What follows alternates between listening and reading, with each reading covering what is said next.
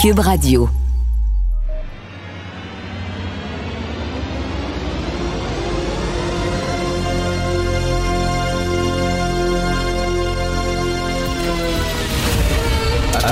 Attention, cette émission est laissée à la discrétion de l'auditeur. Les propos et les opinions peuvent choquer. Peuvent choquer. Oreilles sensibles s'abstenir. Richard Martineau. Martino. Un animateur pas comme les autres. Richard Martineau. Cube Radio. Bonjour, bon mardi, merci d'écouter Cube Radio. Un texte très, très inquiétant de Aaron Derfel. Aaron Derfel de, de Gazette, c'est lui qui avait sorti, entre autres, tout euh, le scandale là, des CHSLD pendant la pandémie, là, euh, le fameux CHSLD Aaron, je crois, pendant la pandémie, c'était Aaron Derfel, c'est un excellent journaliste. Et là, il écrit en disant qu'il y a une liste des euh, commerces détenus par des juifs qui circulent sur les médias sociaux. Les gens se passent ça, entre autres sur TikTok, pour euh, ben, boycotter ces commerces-là. Écoute, c'est, Berlin les années 30, là. Excuse, mais une liste des commerces détenus par des juifs. C'est quoi? Tout ce qui reste maintenant, c'est de peinturer des étoiles de David sur les vitrines de ces commerces-là. C'est extrêmement inquiétant ce qui se passe euh, et euh, totalement inacceptable. Autre chose qui est un peu bizarre, un texte du National Post. Euh, c'est une, en fait, une galerie d'art de Vancouver qui présente une exposition sur les blancs. Ça s'appelle Whiteness, donc la blancheur. Et c'est euh, sur l'héritage des blancs. Les, pas, pas la couleur blanche, là, mais les hommes et les femmes de race blanche. Alors, euh, on associe bien sûr les blancs à tout ce qui va mal. Euh, on demande à l'intérieur de ça, on dit que les blancs, ce qu'ils doivent faire, c'est fermer leur gueule, écouter et apprendre à s'excuser. OK? Tous les Blancs sont euh, euh, responsables de tous les maux de la planète. À un moment donné, euh, il y a comme une caméra qui te prend en photo et qui t'associe à des leaders nazis. Ils prennent ta photo puis ils disent ton crâne, la façon dont il est fait, ben t'as la même crâne et la même forme d'un visage que par exemple euh, Heydrich qui était leader des SS ou euh, euh, tel autre leader nazi. Donc il y a un timeline ce qu'on appelle sur un mur. T'as comme différentes années. C'est l'histoire des blancs. Et là, évidemment, il y a des dates qui sont marquées en gros, c'est-à-dire la création du Ku Klux par exemple. Euh, ça, ça fait partie de l'histoire des Blancs. Tu sais, on associe, si t'es blanc, t'es un, nécessairement un suprémaciste. Alors, cette exposition-là, qui s'appelle Whiteness, elle a reçu, bien sûr, bien sûr, des fonds du fédéral, des fonds des gouvernements. Elle a déjà été présentée à Toronto, parce que oui, elle se promène, c'est tellement une belle expo. Alors là, c'est rendu à Vancouver. Est-ce que ça va se rendre à Montréal? Mon Dieu, j'espère que ça va venir ici dans une galerie d'art. Ça s'appelle Whiteness et ça demande aux Blancs de se fermer la gueule et de s'excuser. Martino. Le parrain de l'actualité.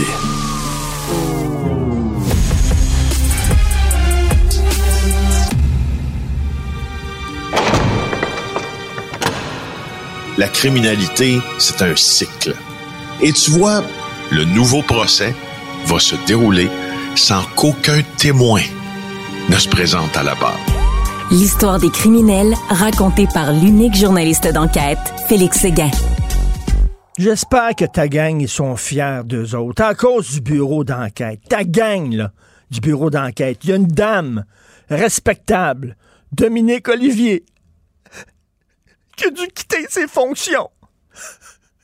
Puis elle reçoit des, messages haineux à cause de vous autres. J'espère que vous allez vous excuser au bureau d'enquête. C'est pas dans les plans. Euh, mais écoute, tu mets tellement le doigt sur, euh, encore une fois, j'utilise beaucoup l'expression que euh, tu m'as prise depuis une semaine maintenant, là, les tentatives d'enfumage Oui. sont légion à la ville de Montréal. Et hier, alors que Dominique Olivier a démissionné, elle nous a encore enfumé une dernière fois en disant euh, qu'elle a été victime, donc, de mhm. gestes racistes, euh, qu'elle a été victime d'insultes, de menaces, voire même.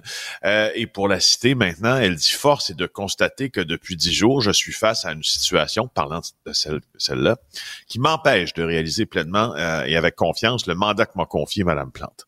Or, Dominique Olivier, en tout cas, si on se fie au texte de sa conférence de presse, ne démissionne pas parce qu'elle a pendant des années siphonné des fonds publics de manière assez curieuse selon l'enquête euh, commencée par Dominique Cambron-Goulet et Annabelle Blais et poursuivie par JE ensuite. Elle démissionne parce qu'elle ne peut plus sereinement euh, exercer ses fonctions en raison de ces menaces-là.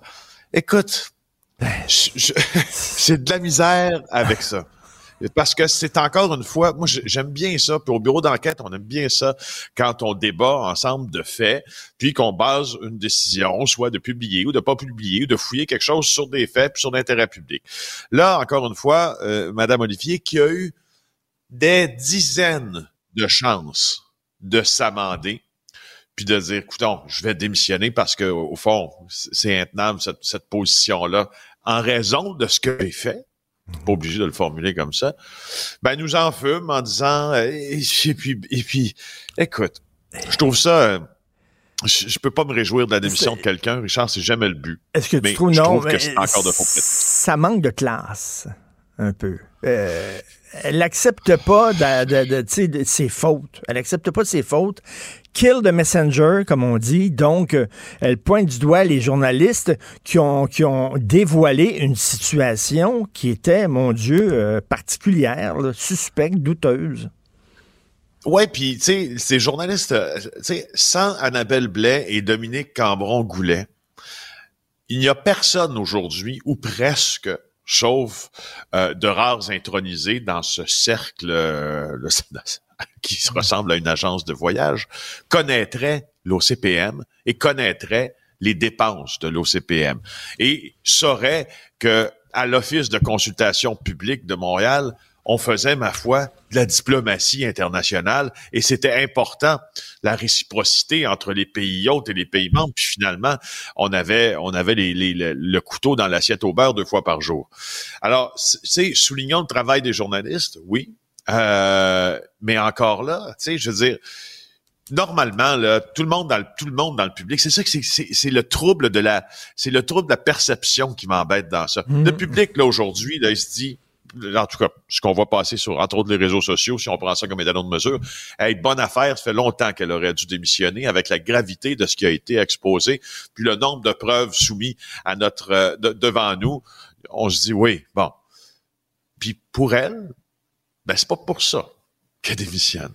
C'est parce qu'elle a été victime d'insultes. Ben, ma foi. C'est incroyable. Une autre histoire, d'ailleurs, de dépenses euh, un peu farfelues euh, vise, cette fois-ci, la mairesse Valérie Plante elle-même. Hey, ben oui, écoute, ça, là, c'est une histoire qui, je te dirais même, est un peu drôle aussi. Encore une fois, Dominique Cambon-Goulet, notre bureau d'enquête. On va te raconter ce qui s'est passé à Vienne, Richard, en avril dernier. Valérie Plante se trouve en mission d'études sur le logement dans la capitale de l'Autriche, que je vous conseille de visiter d'ailleurs. Il y avait 11 autres personnes dans cette délégation. Et là, euh, ce que Dominique a découvert, c'est que le 25 avril, la délégation s'est partagé un souper à 1878 dollars canadiens au restaurant Unflora, euh, qui est dans la capitale. Et le montant a entièrement été assumé par la ville de Montréal. D'accord? Et donc, par les contribuables. Près du tiers de cette facture-là, 538 dollars, ça concerne l'achat de huit bouteilles, quatre de blanc, quatre de rouge. Euh, et, euh, et, là, tu vois, on a commencé à poser des questions à ce sujet-là la semaine dernière au cabinet de la mairesse. Et là, aujourd'hui, ma foi, c'est la course pour rembourser. Tu comprends? Encore là, si on n'avait pas posé de ben, questions... là, elle ne ferait pas.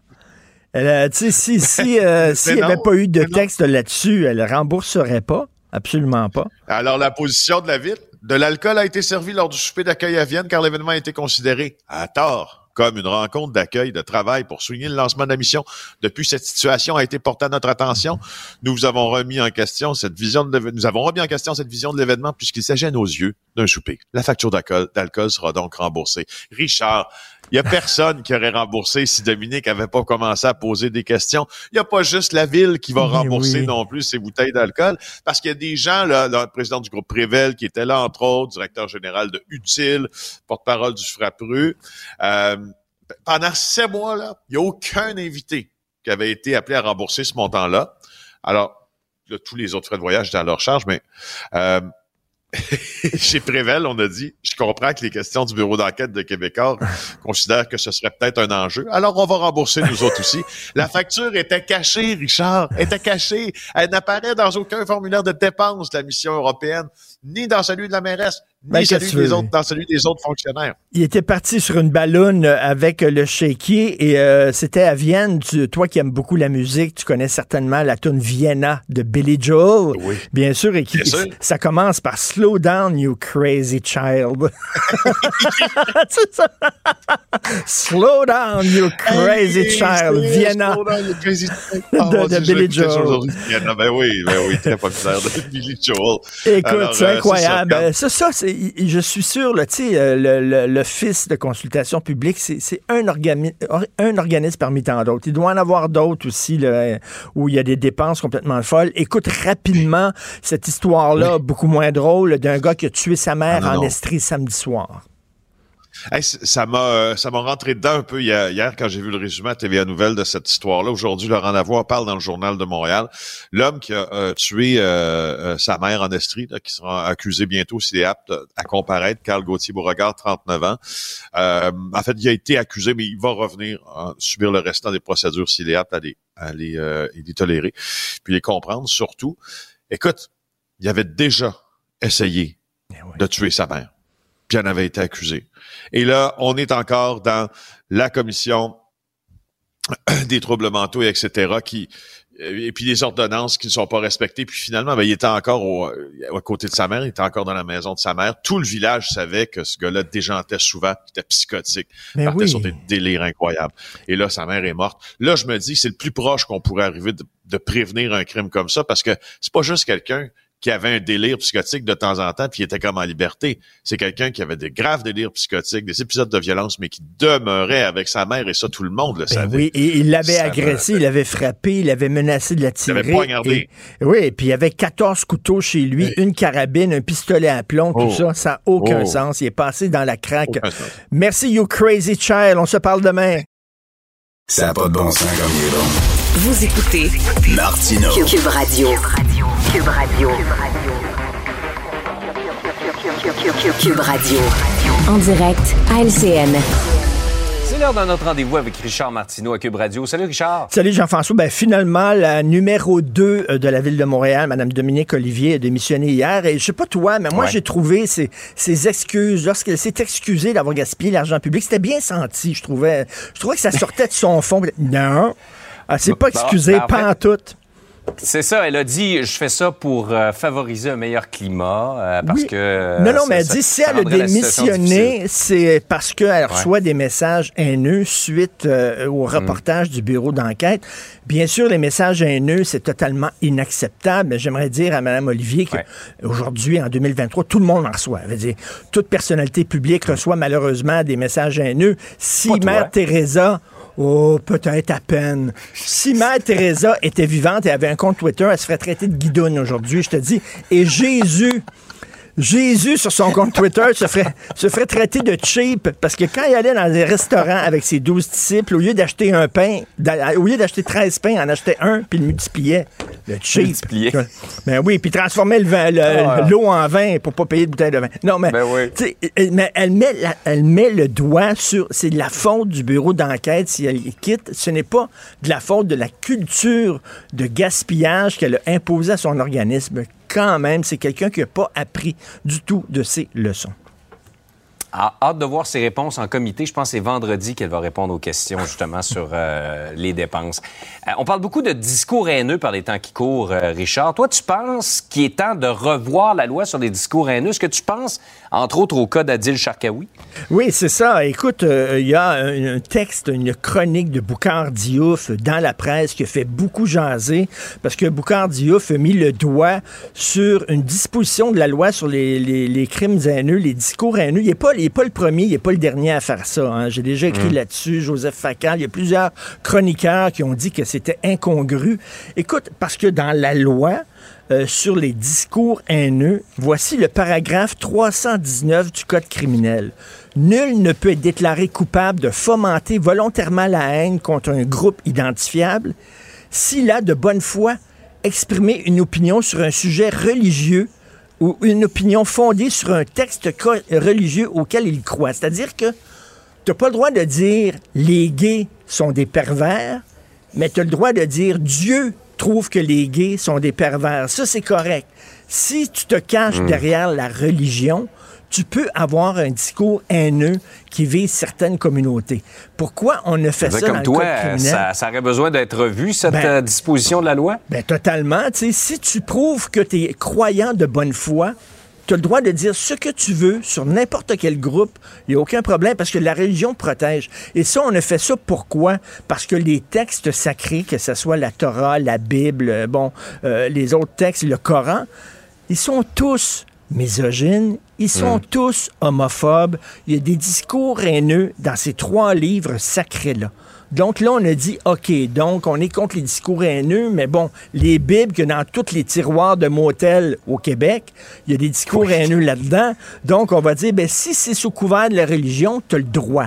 Donc, si Adil Sharkawi dit, dans le Coran, on dit que les Juifs sont blablabla et que ceux qui croient pas à Allah sont blablabla, ben, il a le droit de dire ça parce qu'il est protégé par le code criminel. Je m'excuse, là. À un moment donné, ça n'a pas de maudit bon sens, là. Tu sais, je reviens là-dessus, là. Euh, les gays sont tous des pervers, puis on devrait tous les tuer. Ah non, là, tu vas être visé par, euh, visé par la loi. Mais ça. si tu dis, Dieu a dit que, là, soudainement, toi, c'est correct. Ça n'a aucun sens. Le Bloc, d'ailleurs, veut déposer un projet pour abroger le code criminel pour que ça soit changé, heureusement. Pas, qu'on puisse se mettre derrière une religion pour Ben dire euh, oui. toutes sortes d'énormités et d'insanités. Tout à fait. Euh, J'avais hâte de t'entendre parler, Richard, du nouveau livre de Catherine Dorion qui fait énormément réagir. Euh, tu vois ça comment, toi? Ben, qui s'intitule Les têtes brûlées, qui devrait peut-être s'appeler La tête brûlée, mais Catherine Dorion, elle fait, écoute, elle n'est même plus à Québec solidaire, puis elle fout encore le bordel dans son ancien parti. Écoute, là. Alors, lorsqu'elle était à Québec solidaire, Catherine Dorion avait un talent incroyable pour faire parler d'elle. Et il y a beaucoup de gens qui disaient, ben, tu sais, euh, elle se sert du parti Québec solidaire pour faire parler d'elle pour sa promotion personnelle. Et des gens à Québec solidaire disaient on passait notre temps à réparer les pots cassés par Catherine Dorion plutôt qu'à s'occuper de dossiers beaucoup plus importants. Parce que, bon, entre autres, elle, elle voulait là, aller à l'Assemblée nationale habillée en mou, en coton ouaté, puis elle trouvait ça bien cool, puis c'était bon pour son image de punk et de rebelle et tout ça. Mais là, ça faisait jaser les journalistes. Puis là, elle, se dit victime et elle dit dans son livre que les méchants médias euh, parlaient d'elle en mal. Et ça, ça me fait rire. Regarde, moi, je provoque. C'est voulu. Je provoque et je sais que ça va susciter des réactions fortes. Et c'est ça, là, euh, le, le name of the game, comme on dit en anglais. Et elle, elle provoquait et elle voulait qu'il y ait des Elle y, réactions. elle y trouvait un certain plaisir, Ben oui. Richard. Et quand les gens réagissaient, elle se roulait en boule et elle pleurait. Je veux dire, à un moment donné, là, si tu n'aimes pas la chaleur, euh, sors du four, va pas au sauna, mettons. Là. Et euh, donc, euh, elle provoquait, mais elle n'aimait pas les réactions fortes, alors que provoquer, c'est susciter des réactions fortes. Et là, elle dit que Gabriel Nadeau-Dubois, c'est un égoïste qui ne pense qu'à son intérêt personnel. Hum, je pense qu'elle par- elle parle d'elle, parce qu'elle est un peu une égoïste qui ne pense que son intérêt personnel. Écoute, c'est à quelques jours du congrès de Québec solidaire, et plutôt qu'être Ah oui. solidaire de son parti, et ça va pas bien dans le sondage Québec solidaire ces temps-ci, plutôt qu'être solidaire de son parti, elle jette une bombe en disant que Gabriel Nadeau-Dubois, c'est un être égoïste qui ne pense que son intérêt personnel, etc., etc. Je veux dire, là-bas, il la trouve pas drôle à Québec solidaire. À un moment donné, là, solidaire, c'est d'être avec ta gang. Et elle, ben, elle ne joue pas en équipe. Elle n'a jamais joué en équipe, Catherine Dorion. Elle joue pour une équipe. C'est l'équipe Catherine Dorion, c'est tout. Donc, je trouve que ça manque énormément de classe et de dignité de sa part. Richard, euh, ben, merci beaucoup. Euh, Richard, qu'on retrouve à la télé 5-6 minutes par matin, mais qu'on va voir dorénavant sur Youpa. Ben Hein, oui. Richard, on va te voir sur Youpa à Ben partir oui. de très bientôt. Ben écoute, après Youpa, c'est Youpi. Alors, on est bien contents. C'est une façon de le voir. on se retrouve demain. Merci. Salut. Martino.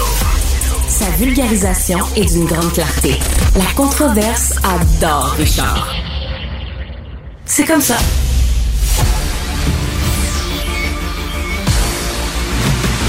Jean-François Lisée, On va juste dire qu'on est d'accord. Thomas Mulcair. Je te donne 100 raison. La rencontre. C'est vraiment une gaffe majeure. Tu viens de changer de position. Ce qui est bon pour Pitou est bon pour Minou. La rencontre. Lisée. Mulcair.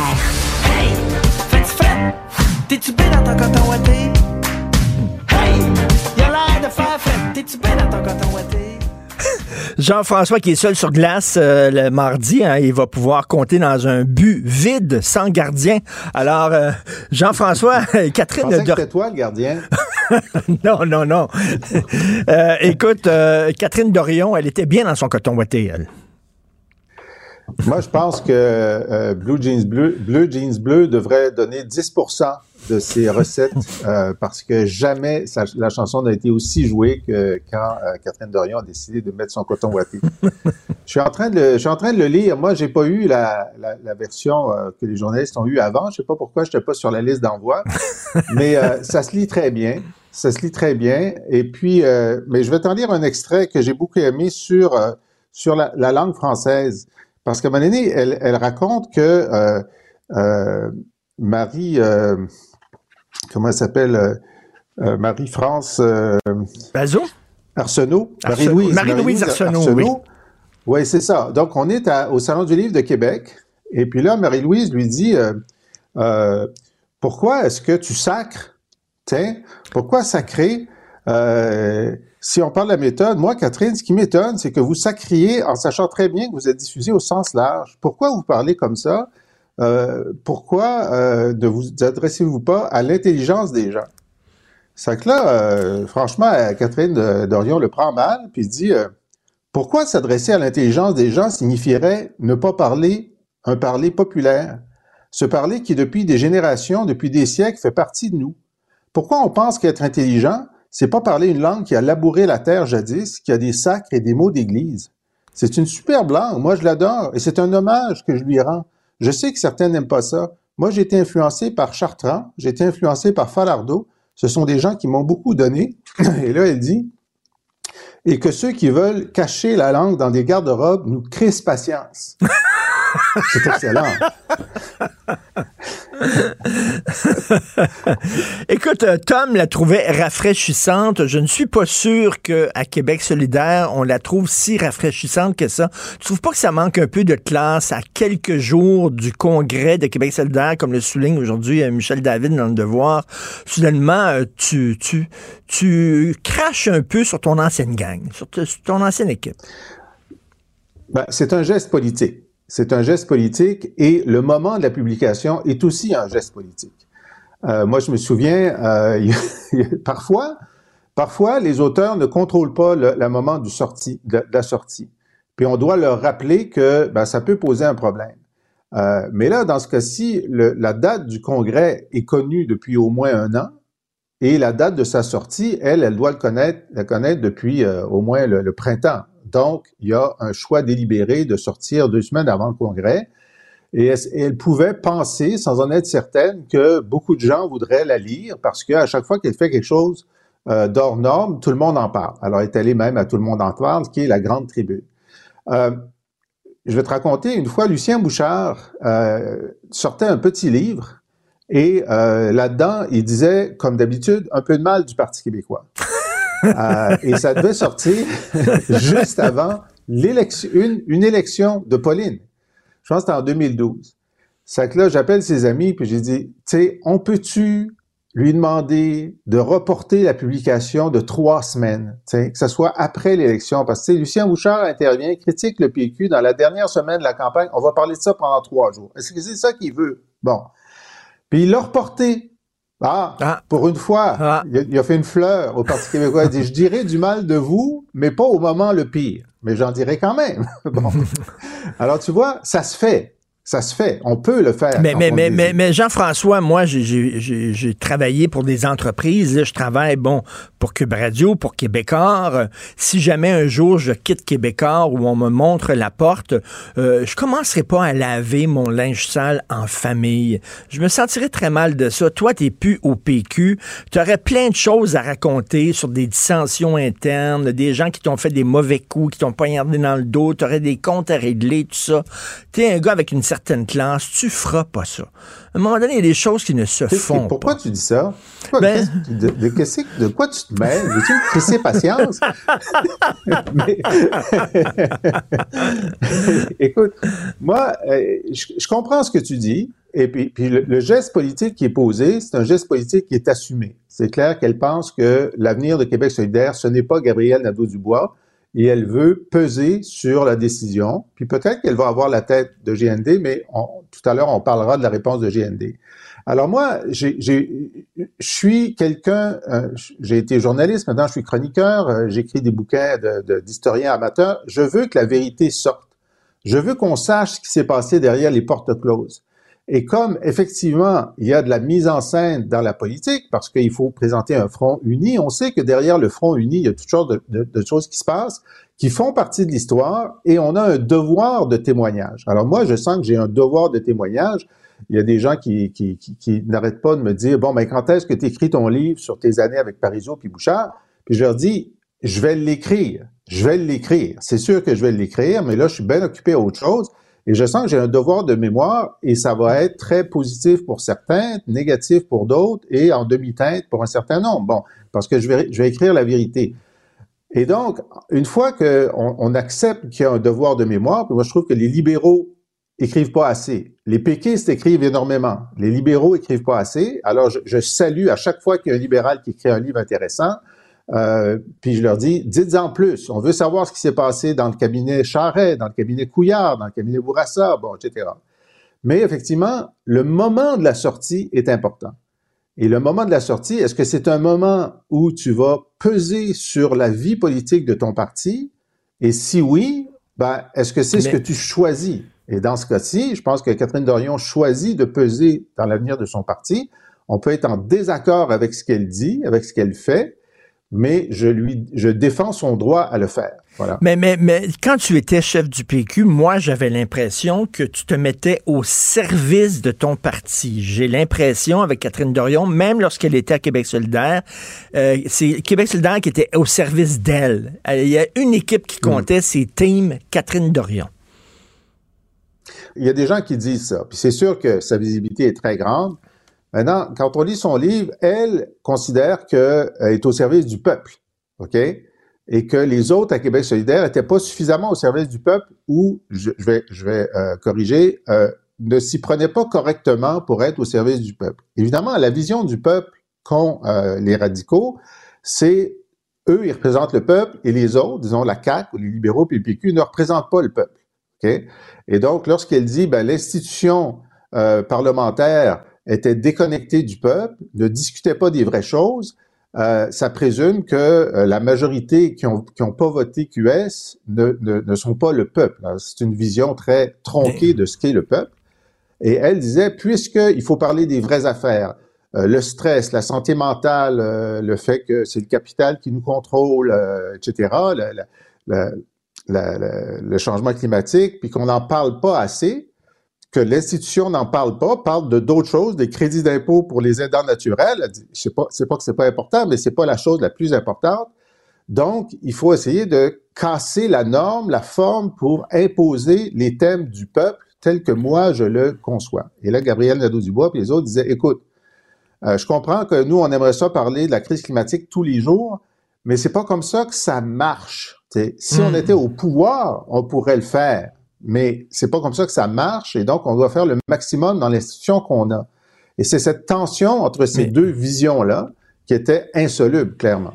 Et là, bon, elle, elle a dit, Gabriel Nadeau-Dubois, il est égoïste, travaille pas beaucoup. Il y a un gars qui, qui travaillait avec Catherine Dorion, il dit, je m'excuse, mais c'est toi qui étais vraiment souvent absente, qui travaillait pas beaucoup. Et là, il y a un troisième qui arrive, un autre de Québec solidaire, euh, qui dit, là, je m'excuse, mais euh, le gars qui accuse Catherine Dorion de pas travailler, il protège euh, Gabriel Nadeau-Dubois. On sait bien, entre gars, on se protège. Le problème avec Québec solidaire, c'est que c'est le patriarcat, c'est un, un parti macho, puis ça. Puis là, au cours des premiers, prochains jours, c'est de, ça dont on va parler. Elle, elle fout le bordel dans son parti, là. Ben, c'est ben, c'est certain qu'à partir du moment où tu es dissident à l'intérieur de ton parti, tu crées une controverse. Maintenant, parfois, il y a des controverses qui sont créatrices, puis il y a des controverses qui sont destructrices. Alors là, ça, c'est trop tôt pour le dire. Et euh, cette idée qu'on sait bien, c'est les gars contre les filles, euh, parfois c'est vrai, parfois c'est faux, euh, parfois c'est seulement un paravent. Donc, j'ai hâte d'entendre Ruba Gazal, Émilie Stérien et Christine Labrie. Et là, ces trois femmes-là qui sont, qui se présentent au vote là, dans deux semaines, euh, sont un petit peu euh, acculées au pied du mur de dire, ben, qu'est-ce que vous en pensez, vous? Vous étiez avec Catherine Dorion pendant quatre ans. Est-ce que vous, vous êtes d'accord avec elle? Vous n'êtes pas d'accord avec elle? Bon. Euh, Gabriel Nadeau-Dubois, dans son texte hier, et il a décidé de ne pas faire d'entrevue. C'est une bonne décision. Il a décidé d'écrire son texte. Le texte, il est écrit au scalpel. Le texte, il est parfait. Il est parfait. C'est très difficile à écrire. Et il a suffisamment d'empathie. D'abord, il, il reconnaît qu'il y avait des difficultés, qu'il y avait des désaccords. Euh, en plus, bon, Catherine Dorion explique qu'elle elle avait des problèmes de santé et de, san- de santé mentale, donc elle était en burn-out, etc. Euh, puis qu'elle dit, ça, il dit, c'est pas normal que qui que ce soit euh, doive être dans cet état-là alors qu'il travaille pour, euh, pour, pour, pour le peuple, pour les élus, et Mm. encore plus à Québec solidaire.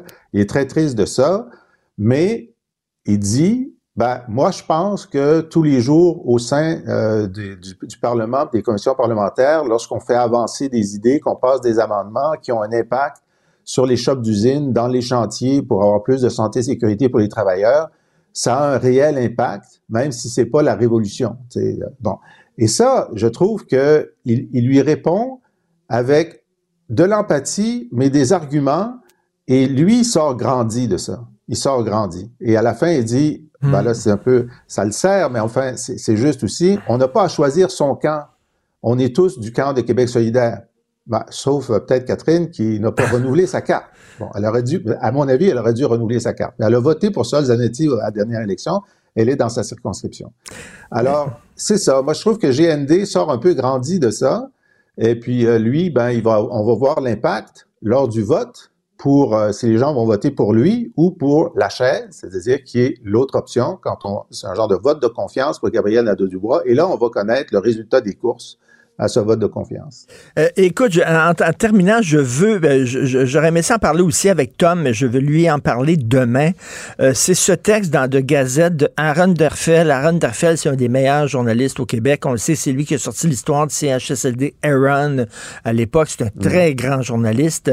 Euh, il, euh, il circule sur les médias sociaux une liste de, de commerces détenus par des Juifs. Euh, écoute, là, Ah. c'est, c'est Berlin dans les années 30, là, et, ça, ça- et parce Mm. que les gens vont, vont, vont savoir euh, quel commerce boycotter. On se souvient d'Amir Kadir, hein, qui était devant un, un pauvre vendeur de souliers euh, une fois Mm. par semaine au coin de Saint-Denis et euh, je crois que c'était Marianne au Duluth, parce que le gars vendait Mm. des souliers qui avaient été fabriqués en Israël, euh, des pantoufles en fait. J'en avais acheté d'ailleurs. Moi, j'étais allé à son commerce, Mm. Oui, puis j'avais acheté les pantoufles euh, pour les encourager. Donc, euh, alors, euh, qu'est-ce que tu penses de ça, toi, de- une liste de commerces détenus par des Juifs qui circulent dans les médias sociaux? Ben, c'est absolument dégoûtant. C'est absolument dégoûtant, c'est abject. Et euh, je ne sais pas qui euh, qui a fait cette liste-là, puis qui est responsable. Je veux dire, c'est un appel à l'antisémitisme. Puis euh, moi, si j'avais la liste, ben, je ferais exprès d'aller d'aller acheter dans ces commerces-là pour pour les soutenir, parce qu'en ce moment, la communauté juive a besoin de soutien, a besoin de solidarité, a besoin de savoir que si tu es juif, tu n'es pas responsable des bombardements à Gaza. Si tu es juif à Montréal, tu, tu, tu, tu es, tu es un, un observateur, tu peux être solidaire avec Israël, mais c'est pas toi qui es responsable. Puis si tu es euh, musulman à Montréal, t'es pas membre du Hamas. Mhm. Puis, il faut se mettre ça dans la tête, puis il faut le dire, puis le répéter. Puis il faut le répéter euh, dans les mosquées, il faut le répéter euh, dans les synagogues, il faut le répéter dans les universités, puis il faut que les profs... Puis, puis moi, je dis, pourquoi il n'y a pas un appel du premier ministre aux profs et aux, aux associations étudiantes? Vous avez une responsabilité que euh, vos associations, vos assemblées Oui. fassent le débat vif, mais dans le respect de l'autre et surtout dans le respect de la vie de l'autre. Euh, voilà. Qu'est-ce que tu veux qu'on dise de plus? Ben non, c'est extrêmement inquiétant euh, ce qui se passe. Merci beaucoup, Jean-François. On se reparle demain avec euh, Tom cette fois-là. Merci. Salut. Euh, si vous voulez euh, vous faire parvenir, vous procurer le dernier ouvrage de Jean-François Lisée par la bouche de mes crayons, c'est un excellent recueil de ses meilleures chroniques dans Le Devoir avec des textes inédits aussi, ou vous abonnez entre autres à son excellent balado euh, au cours duquel il revient sur les grandes dates de l'histoire du Québec. Allez sur la boîte Martino. L'opinion populaire. Te rappellerai que 1,3 milliard. 44 milliards de dollars. C'est beaucoup, beaucoup d'argent. À partir de cet événement-là, il y a eu un point de bascule. Un directeur de la section argent, pas comme les autres. Yves Daou. Ne vous inquiétez pas. On s'en occupe tout de suite, madame. Je vous envoie une équipe immédiatement. À Hydro-Québec, on met autant d'énergie que de cœur à répondre à vos besoins. Notre premier souci sera toujours d'assurer votre confort et votre tranquillité d'esprit avec un service empressé. C'est ça l'électrificacité. OK. Ça date, ça date de quand, cette pub-là, exactement? De, 2009. 2009, on dirait par le ton, Ouais. c'est une, pub des années 50, on dirait. Euh, écoute, j'habite dans un quartier, euh, Yves, où il y a régulièrement des pannes d'électricité. Moi, je suis en train de me demander s'ils font pas du délestage, c'est-à-dire qu'ils enlèvent d'électricité dans certains quartiers pour euh, l'envoyer ailleurs. Mais bref, euh, je suis pas tout seul. Il y a beaucoup de pannes hein, d'électricité au Québec. En fait, euh, David Descoteaux a analysé le rapport là, sur le développement durable de 2022 d'Hydro-Québec. C'est eux-mêmes qui le disent, que la, fiabilité du réseau là, en prend pour, euh, pour son rhume. Là.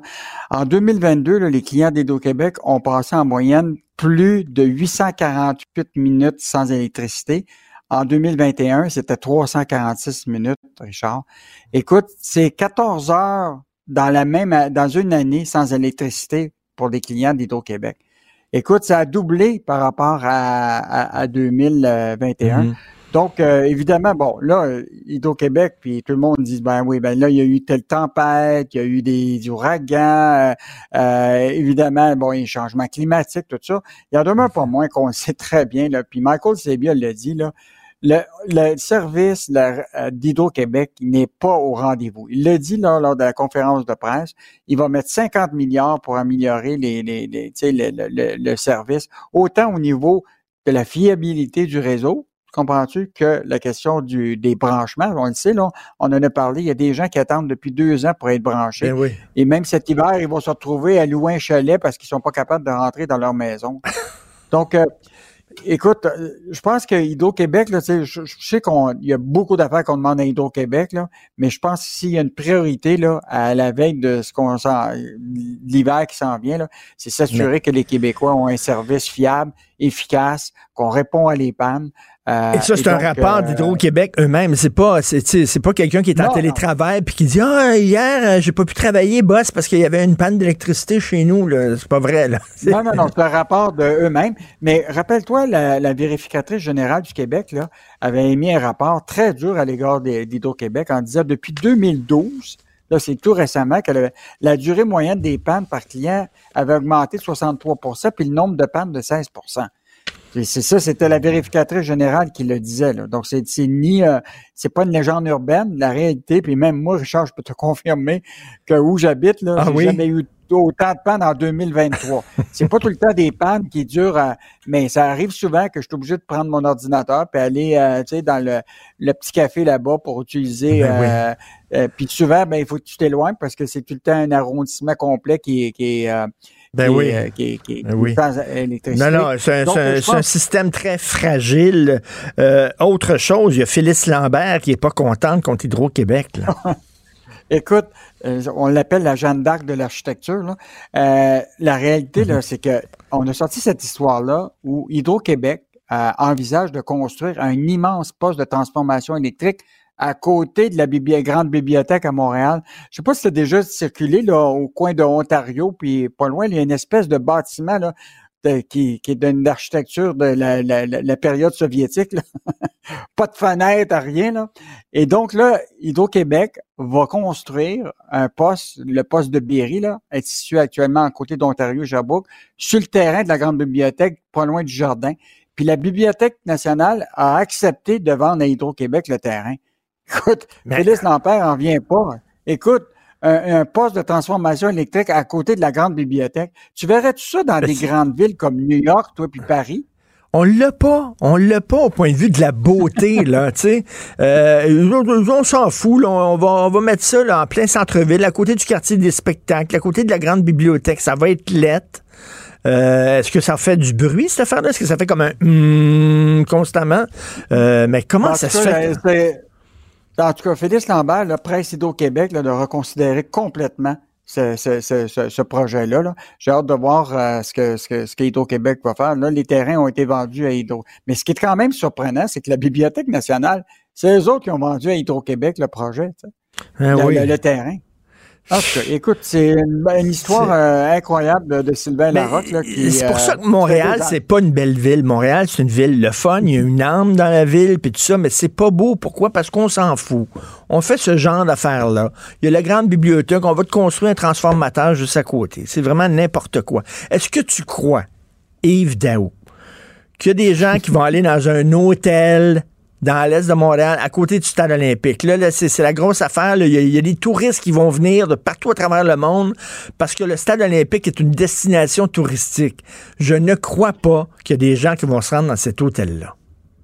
Ben, en fait. Richard, là, hier, hier c'était la, la fête de l'Est de Montréal parce qu'il y avait un sommet de, de tous les gens qui veulent le- revoir la- la- la- les belles années de l'Est de Montréal. Tu sais quand même qu'il y a eu 40 années de, de, de, de vache maigre pour, euh, pour euh, l'Est de Montréal parce que, rappelle-toi, tu avais tout un secteur complètement industriel qui était très actif euh, à une époque. Je sais pas si tu te rappelles de ça parce que on a probablement la même âge. Là. Tu te rappelles, toi, de Canadian Vickers, là, qui était Ben oui. situé euh, pas loin d'Ontario. Tu avais des compagnies qui faisaient aussi des appareils électroménagers. Tu as eu euh, le CP qui a eu quand même 12 000 employés euh, euh, dans un complexe Angus dans l'Est. Écoute, tu as eu l'effervescence. Écoute, évidemment, il y a eu les raffineries. Euh, tu sais, BP, SO, Golf, Texaco. Mmh, Et, euh, et tout ce, sec- ce secteur-là est, est- est disparu. Et là, on cherche tout à revoir, tu comprends-tu, le- l'Est de Montréal. Ça commence par, évidemment, le gouvernement qui va mettre 100 millions pour décontaminer les terrains. Et Richard, moi, je me suis posé la question, puis euh, j'ai pas eu la réponse, mais on va la, on va la, la trouver.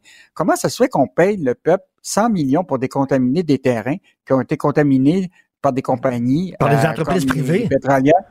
Je la- Celle-là, je la. C'est à eux autres à faire le ménage quand ils quittent, quand ils partent ou. euh, ah, ben, à mon avis, là, je pense qu'il y a des questions juridiques là-dedans, mais on va, on va raison. vérifier ça. Mais la, la réalité, pourquoi le- les Québécois paieraient pour ce 100 millions-là? Ben oui. pour moi que là, hier, c'était la fête. Et là, tout le monde avait toutes sortes de projets. Évidemment, la question de, de créer là, ce qu'on appelle euh, un hôtel de sept étages d'environ 200 chambres en collaboration avec France Film, le propriétaire du cinéma Star City. Un projet avec euh, de 16 000 pieds carrés qui serait muni d'une salle multifonctionnelle, 1000 convives. Et ça, c'est un projet-là. La construction commencerait en 2025. Donc, on va surveiller ça. Euh, écoute, la SAQ qui veut, euh, ils ont un centre de distribution, puis ils sont en train d'engager à, être- à, être- à agrandir, à être plus de façon importante là. Écoute, les- je regardais la liste de tout le monde qui était là, qui annonçait des projets. Écoute, ça va être le Klondike. hein, dans- Ben oui, mais tu l'Est sais, de Montréal. l'Est de Montréal, on a essayé tant- du mieux qu'on peut là, de, de le raviver, de le revitaliser. C'était l'idée derrière euh, le stade olympique puis le parc olympique. Jean Drapeau disait on va construire ça dans l'Est de Montréal parce qu'il aimait beaucoup l'Est de Montréal. Lui, il demeurait dans l'Est de Montréal, Jean Drapeau. Euh, et, et- et donc, il disait ben là, ça, ça va faire comme un genre de pôle et ça n'a jamais levé là, euh, dans l'Est de Montréal. Ben là, regarde, écoute, Polytechnique a déposé un projet au gouvernement pour ouvrir un centre d'innovation sur les technologies propres d'environ 4000 mètres carrés euh, au coin de, de, de- de la rue Schlager. Euh, le détaillant euh, de plein air Decathlon envisage de Oui. déménager son siège social canadien ou euh, et son centre de distribution sur la rue Dixon. Euh, Écoute, je, je regardais la liste de tout le monde qui font des promesses. Là. C'était comme euh, le Père Noël avant Noël là, qui, qui, qui, qui- qui était là. Mais, mais il en demeure pour moi qu'on on va quand même saluer qu'il y a un peu d'enthousiasme pour Ben oui. euh, l'Est de, de Montréal. Et même le ministre des Transports du fédéral qui dit ça prend un REM pour l'Est de Montréal, puis le gouvernement Écoute. fédéral est prêt de mettre de l'argent. Écoute, si j'étais un syndicat, un syndiqué du Front commun, je dirais, hey, ils en ont de l'argent finalement. Ils en ont beaucoup de l'argent, le gouvernement. Tu sais? Le problème, c'est quand est-ce qu'on va le voir, le REM de l'Est? Tu comprends-tu? Ben ça oui. va être dans 10 ans, dans 20 ans? Écoute, euh, tous ces projets-là d'infrastructure là, euh, prennent bien du temps à, à- à décoller. Puis euh, moi, je pense qu'il y y a beaucoup là-dedans là, de, de, de- des, belles promesses. Tu sais, on souhaite quand même que ça fonctionne. Un peu de pensée on- magique on quand même. Un, un petit peu de pensée Euh, magique là-dedans. Le Build it and they will come, euh, disait Kevin Costner dans son film Field of Dreams. Merci Yves, à demain. Salut, bonne Salut. journée. Martino. Le préféré du règne animal. Bonjour, les petits lapins. Petit lapin, Alors, selon une enquête menée par la presse, l'Association musulmane du Canada aurait des liens dans un réseau de soutien avec le Hamas et l'extrémisme en général. Euh, le Bloc québécois demande que l'Agence du revenu fasse la lumière là-dessus. Nous allons parler justement avec M. Yves-François Blanchet, chef du Bloc québécois. Bonjour, M. Blanchet. Bien le bonjour, M. Martineau.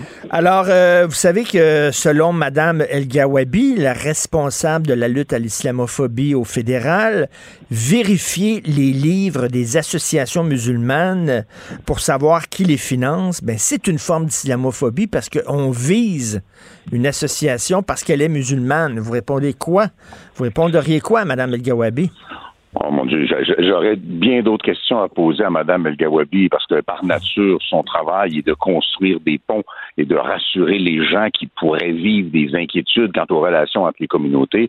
Mais depuis qu'il y a des inquiétudes pour la relation entre la communauté juive et la commu- communauté musulmane du Canada et du Québec, on ne la voit pas, on ne l'entend pas. Et ce qu'on devine entre les lignes, c'est un parti pris marqué. Là, sur l'ensemble du dossier, moi, je dis juste la loi s'applique à tout le monde. Le prétexte, puis je veux suite faire la nuance, il y a des centaines de milliers de citoyens de confession musulmane au Québec et au Canada. Ce sont des bons citoyens comme n'importe qui d'autre, à part trois, quatre fêlés, peut-être trois, quatre cents fêlés, peut-être trois, quatre mille fêlés. Mais il ne faut pas généraliser. Ça, c'est la première chose, parce que je vois déjà venir les roches que dès qu'on met le mot musulman dans une phrase ou islam dans une phrase, même si on est à Revenu Canada, terminé, il faut tout arrêter, c'est forcément de l'islamophobie. Alors, la loi s'applique à tout le monde. Et dans ce cas-ci, la loi pourrait, je vais le mettre au conditionnel, il y a un processus de cours, la loi pourrait révéler ou confirmer qu'une organisation basée au Canada, financée par le gouvernement canadien, passe par des paravents, des sociétés ou des organisations qui servent de canal pour envoyer de l'argent du Canada vers le Hamas, qui est un groupe terroriste qui a fait des choses épouvantables, qui en fait encore sur une base quotidienne. Ça ne disculpe pas son adversaire, mais quand même, il n'y a pas, y a d'islamophobie là-dedans. Là. Il y a la volonté de faire appliquer la loi, d'avoir toute l'information, et peut-être que le gouvernement fédéral devrait déjà annoncer que, bien sûr, sous réserve de la suite, il n'y aura plus aucun financement qui sera donné à cette organisation-là. Le processus doit se rendre au bout. S'ils veulent aller en cours, qui aille en cours? C'est fait pour ça. Ils ont le droit d'aller en cours. Tout le monde a toujours le droit d'aller en cours. Mais on peut s'attendre à ce qu'ils ne gagnent pas nécessairement parce que les gens de Revenu Canada, c'est pas des enfants de cœur, puis c'est pas des islamophobes. Mais on a l'impression que euh, Justin Trudeau est de plus en plus prisonnier de, de, sa vision du multiculturalisme. C'est-à-dire, il veut pas aller voir vraiment ce qui se passe dans certaines organisations chinoises, par exemple, parce qu'il ne veut pas viser la communauté chinoise au Canada. Il veut pas trop voir ce qui se passe dans certaines orga- organisations musulmanes parce qu'il veut pas que la communauté musulmane se sente visée. Donc, il est comme pogné avec sa vision. Vous savez, M. Blanchet, euh, vous et moi, on est dans le Canada euh, par dépit. C'est pas notre choix, mais on est Canadiens jusqu'à preuve du contraire. On devrait dire à tous ces gens-là, vous êtes tous des Canadiens. Vous n'êtes pas un Chinois canadien, t'es pas un Juif canadien, t'es pas un musulman canadien. On est Canadien, point. Mais malheureusement, euh, lui, il, il, il, il envenime, il nourrit les divisions communautaires, M. Trudeau c'est un modèle d'affaires à la limite. Le Canada, euh, non, mais c'est vrai, c'est un modèle d'affaires en ceci que le Canada dit à l'échelle internationale, lorsque vous choisissez de venir euh, vivre au Canada, euh, élever votre famille au Canada, investir au Canada, travailler à l'heure actuelle, parce que le prétexte actuel, c'est de venir travailler au Canada, vous pouvez amener sans aucun changement l'intégralité de votre culture, de vos comportements, de vos habitudes telles qu'elles se pratiquaient dans votre pays d'origine sans adopter au passage euh, ou en adoptant un minimum de ce que sont les caractéristiques de la société d'accueil, affaiblissant bien sûr la, la, culture de la société d'accueil.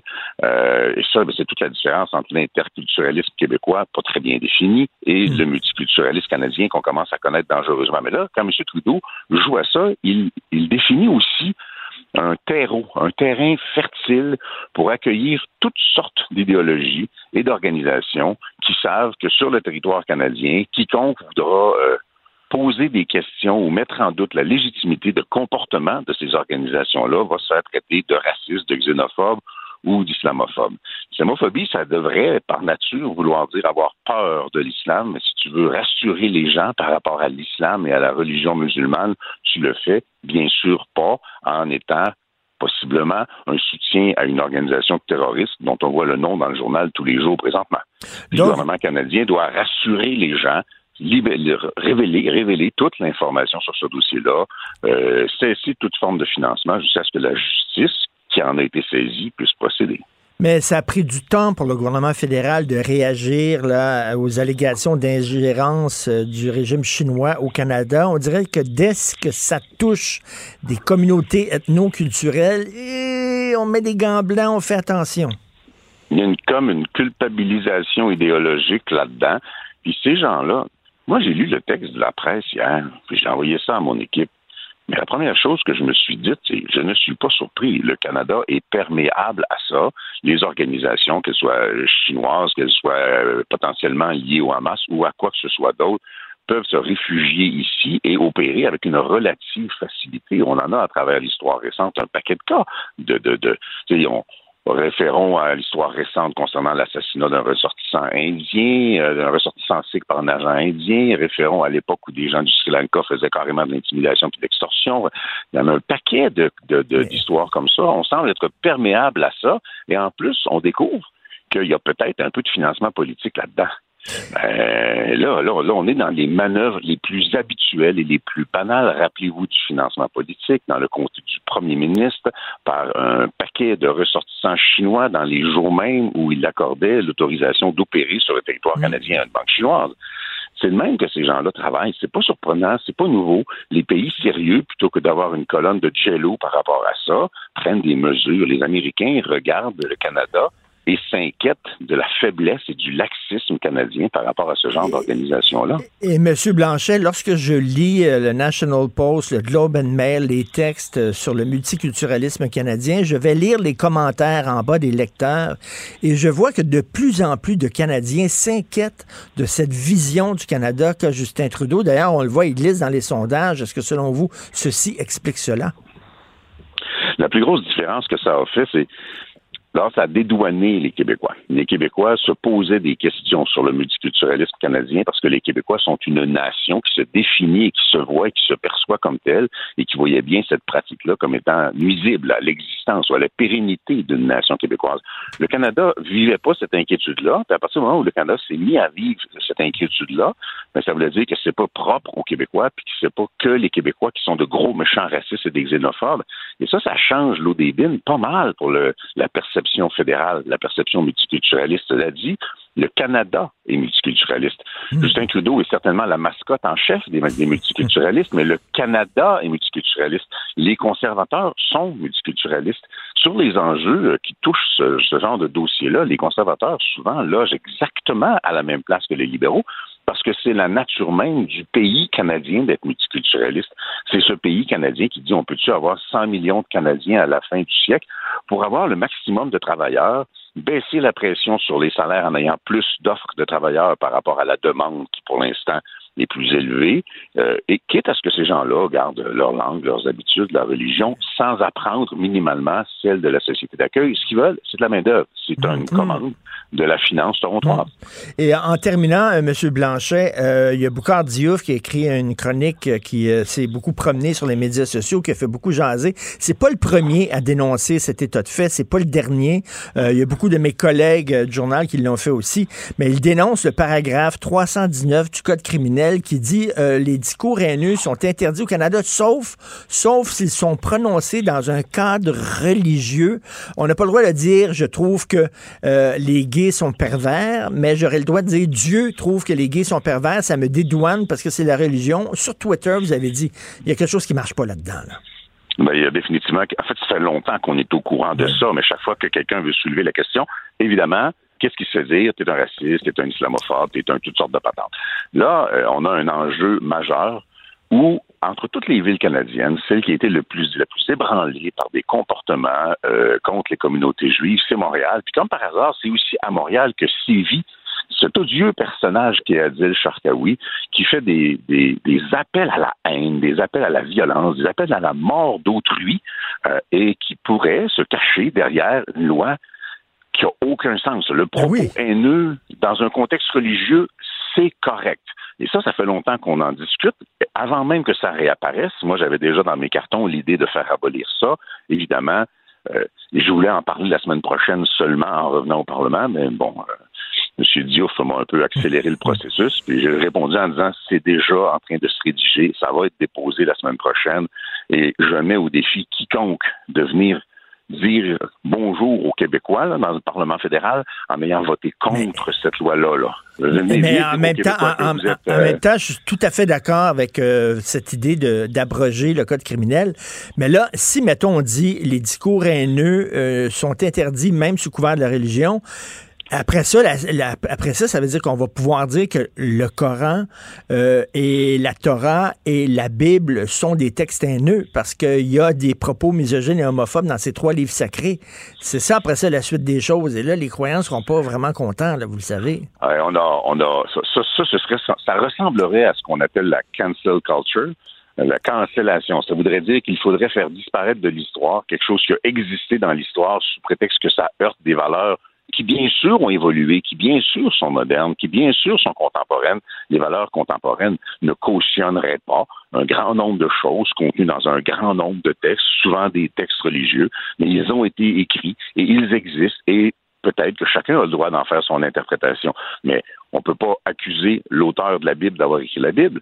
Alors, on doit vivre avec l'existence de textes saints qui ne sont pas nécessairement malveillants dans leur essence ou qui ont été écrits il y a des milliers d'années. Il y a une sacrée différence entre ça et Adil Sharkawi qui euh, monte en chair devant la place des arts à Montréal pour inciter les gens à la violence.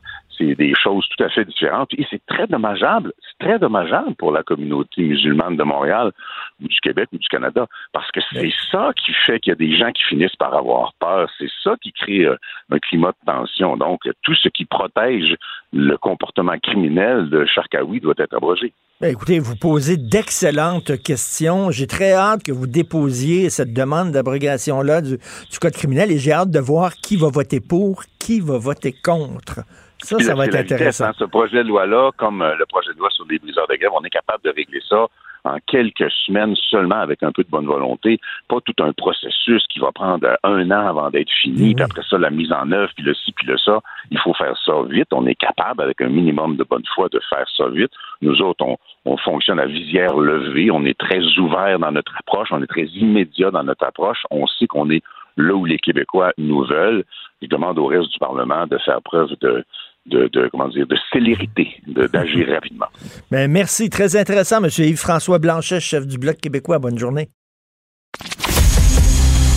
Martino.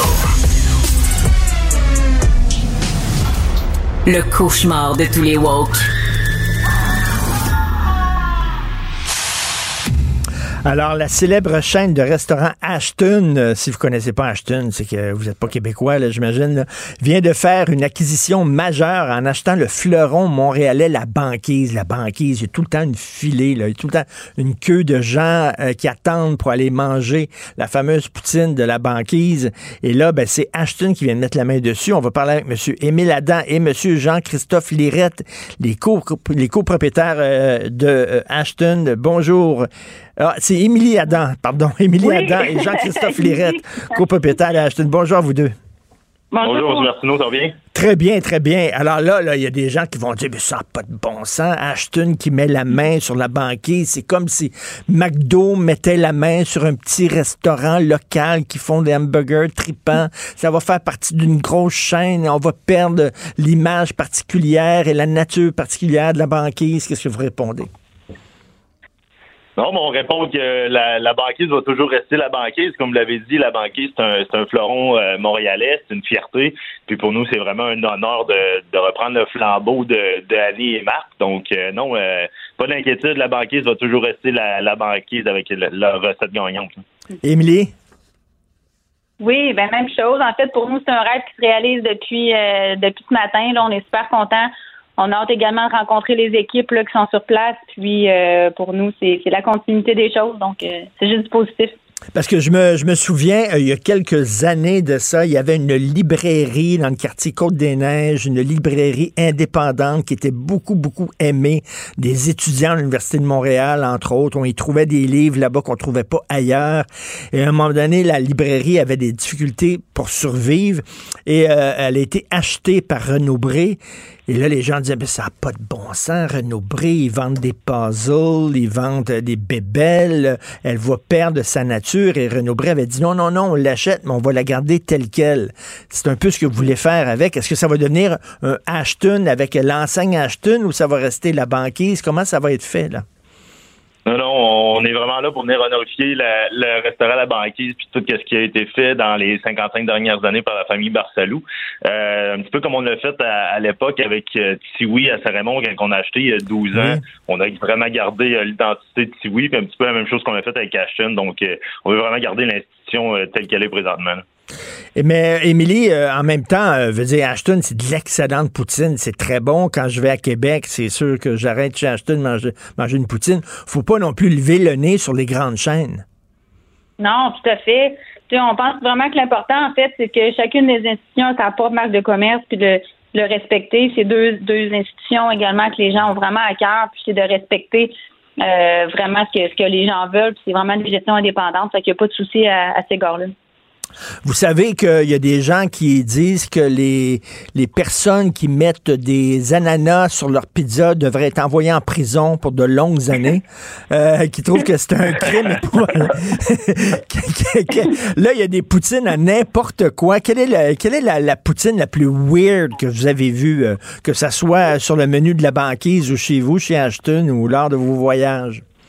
Mais en fait, il y en a vraiment pour tous les goûts. Hein, Tu sais, on a toutes nos préférences. Autant qu'il y en a qui aiment ça, avoir euh, trois, quatre toppings. euh, Il y en a qui aiment ça plus euh, classique. Donc, euh, c'est ça, ça dépend vraiment des goûts. Là, moi, puis Jacques on a des goûts différents également. Moi, je l'ai vendu l'attaquer. Jacques Sophie, ça son type de poutine, mais c'est c'est vraiment propre à chacun. Il y en a, il y en a pour tout le monde, c'est sûr. hein. Jean-Christophe? Oui. Non, mais c'est ça, je pense que tout, le monde peut ajouter des, toppings différents. Comme Emilie a dit, je pense que c'est une des forces de la banquise, justement. Tu peux manger une poutine vraiment traditionnelle, comme tu peux y aller un petit peu plus flyé avec de la crème soupe et de la guacamole. Euh, donc, je pense qu'il y en a vraiment pour tous les goûts. Tout le monde peut, euh, peut s'y retrouver, finalement. Et euh, écoutez, qui, euh, qui, euh, c'est quelle ville finalement Ok, on va, c'est comme le but d'Alain Côté, on va s'obstiner C'est-tu Victoriaville ou Drummondville qui, a, qui a créé la poutine, qui a été le berceau de la poutine? Je sais pas, on sera pas capable de trancher, nous autres non plus. On n'était pas là à cette époque-là. Donc, euh, on petit peu aux légendes, mais euh, non, je pense qu'on est super fiers de- d'avoir fait cette acquisition-là, puis de, de, de continuer le flambeau. Et Ashton, ça fait combien de temps ça existe, Émilie? Ashton, euh, ça va faire 55 ans. 55 ans, ça a commencé comment? C'est c'est quoi C'est une petite bénerie ou quoi? Ça a commencé avec euh, une roulotte à patates, en fait, que M. Leblond avait commencé à, à Seine-Lorette. Puis par la suite, ben, les restaurants se sont multipliés euh, au cours des années. Puis c'est ce qui est devenu, en fait, là, gestion des restaurants chez Ashton également. Fait un peu le même parcours qu'Annie et Marc avec euh, la banquise. Et vous savez que maintenant, on trouve euh, des, des, des, restaurants de poutine euh, un petit peu partout à travers le monde, si on cherche un peu. là. Est-ce que ça vous tente d'essayer l'expérience internationale chez Ashton? Ben, c'est sûr que l'objectif, c'est, c'est, d'avoir une croissance soutenue, comme vous pouvez voir, autant par les par les restaurants Ashton que par, euh, par a des acquisitions comme ça avec des institutions. Donc, euh, oui, c'est sûr, on voit les tendances, comme venez de dire, M. Martineau, à travers le monde de la poutine. Donc, c'est sûr que, qu'on veut s'en inspirer. Puis pour nous, c'est une source de motivation. Vous savez, c'est tout le temps comme ça. hein. Quand, quand un groupe de musique est indépendant, on l'aime beaucoup, on le trouve cool, puis tout ça. Quand il devient bien populaire, ah, moi j'aime pas ça, YouTube. J'aimais ça quand il, quand il était petit, puis tout ça, puis personne écoutait leur musique. J'ai trouvé cool, mais maintenant c'est rendu trop gros. C'est pas la même chose. Est-ce qu'il y a pas une peur de ça, c'est-à-dire que en grossissant soudainement, vous ternissez un peu votre image? Non, on, le voit à l'inverse. On voit justement que les gens ils peuvent vraiment s'y retrouver euh, au travers des menus. Puis, euh, comme on disait tantôt, il y en a vraiment pour tous les goûts. Hein, fait que c'est ce qui vient justement là, euh, augmenter l'offre culinaire. Fait que c'est c'est juste positif. hein. Ah, et ça, ça, ça va commencer quand, Ashton? c'est-à-dire la banquise sous, sous la, la, la- la gérance d'Ashton, ça commence quand? Euh, ben, en fait, ben, on a pris possession euh, hier, là, donc euh, c'est déjà c'est déjà commencé. On va pr- vraiment prendre les prochains mois en fait pour s'acclimater, aller voir le, tous les employés également là, qui, qui sont à, à l'emploi depuis plusieurs années. Puis euh, en fait, c'est ça, on est là pour la continuité des choses. Et Jean-Christophe, quand vous êtes arrivé là-bas chez la banquise, là, est-ce qu'ils vous regardaient comment les employés qui étaient là, là qui sont tatoués avec la casquette à l'envers? là? Est-ce qu'il y avait les bras croisés en, en regardant la gang de Québec qui débarquait, puis ils vont nous dire comment faire de la poutine, Ah, non, eux pense autres? pas. Tu sais, je pense que c'était le choix un petit peu de Marc et Annie aussi qui voulaient qu'on aille euh, justement cette même vision-là. C'est un petit peu pourquoi je vous dirais qu'ils nous ont choisi. Fait que pour nous, ça a été un fit instantané d'entrepreneurs, des gens authentiques. Tu sais, c'est pas une, question de territoire pour nous, la poutine, c'est vraiment une question de passion. Donc, je pense que c'est ça que les gens vont retrouver, euh, que l'équipe en place là-bas va retrouver. Sérieusement, on a fait des rencontres incroyables avec les, les directeurs de la, de la succursale. Donc, on est super fiers de joindre à cette équipe-là. Écoutez, si ça permet euh, justement à la banquise de survivre, de grandir, puis de proposer encore leur excellente poutine, pourquoi pas? Tant mieux, c'est une bonne nouvelle. Puis là, à force de parler de ça avec vous, vous me donnez faim, maudit. Et euh, Oui, hein? ben oui. Et euh, Émilie, euh, Émilie, désolé, je, je vous ai, je vous ai mégenré, comme on dit. Je vous ai Non, non, c'est correct, c'est correct. Elle n'a pas, pas encore changé de sexe. C'est toujours Émilie Adam. C'est comme si une poutine devenait soudainement un hot dog ou un hamburger. Voyons donc, ça n'a pas de sens. Alors, Émilie Adam, Jean-Christophe Lirette, euh, bravo, puis euh, bonne chance pour l'avenir. Salut. Martino. Pour l'instant, nos avocats nous disent que tout est beau. Joseph Facal. J'espère que tu ne me mets pas dans la position impossible de te riposter en essayant de défendre la cohérence de cette incohérence absolue, là. La rencontre Facal Martineau. Alors, Joseph, tout comme les médias euh, se sont montrés très complaisants envers Québec solidaire au fil des ans, ils sont très complaisants envers euh, Catherine Dorion. Écoute, euh, j'ai discuté hier avec Tom et euh, Jean-François Lisée, Tom Molker, Jean-François Lisée, tous les deux la trouvent rafraîchissante. C'est une rebelle. Elle a le droit de critiquer son parti, etc. Je sens qu'ils mettent des gants blancs. Euh, je crois que tu n'en porteras pas, toi. Richard, Richard, Richard, Richard. Généralement, ni gants blancs, ni gants de vaisse- vaisselle, ni gants de catcher, de balle molle, rien de tout ça. Écoute, Richard, généralement, généralement, sauf exception, je suis d'accord avec Jean-François Lisée sur la majorité des sujets, ne nous reçoit jamais pour débattre, parce que vraisemblablement, on serait d'accord. Il m'arrive même de temps en temps euh, d'être d'accord avec Tom Mulcair. Mais alors là, vraiment, là, écoute, c'est, c'est, ce n'est pas une rebelle, c'est une fake rebelle. Écoute, elle a passé quoi? Un mandat? À l'Assemblée nationale? Moi, j'y ai passé deux mandats, neuf ans, et franchement, franchement, Richard, passer quelques années au Salon Bleu de l'Assemblée nationale et en sortant de là, dire que c'est comme si tu ressentais un choc post-traumatique, un choc post-traumatique au Parlement de Québec. Elle devrait essayer Gaza. Elle devrait essayer Gaza.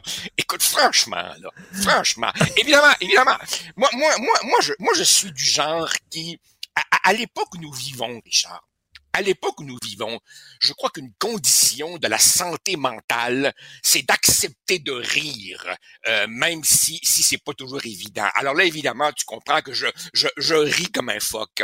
C'est rendu maintenant que Québec solidaire aura aussi ses belles-mères. Tu comprends? Moi, j'étais au PQ comme député, comme ministre à l'époque où nos anciens chefs, M. Parizeau surtout, nous lançaient des grenades. Tu sais, eh ben maintenant, c'est très amusant de voir que Québec solidaire a, aura sa belle-mère partie à la retraite qui va évidemment les critiquer.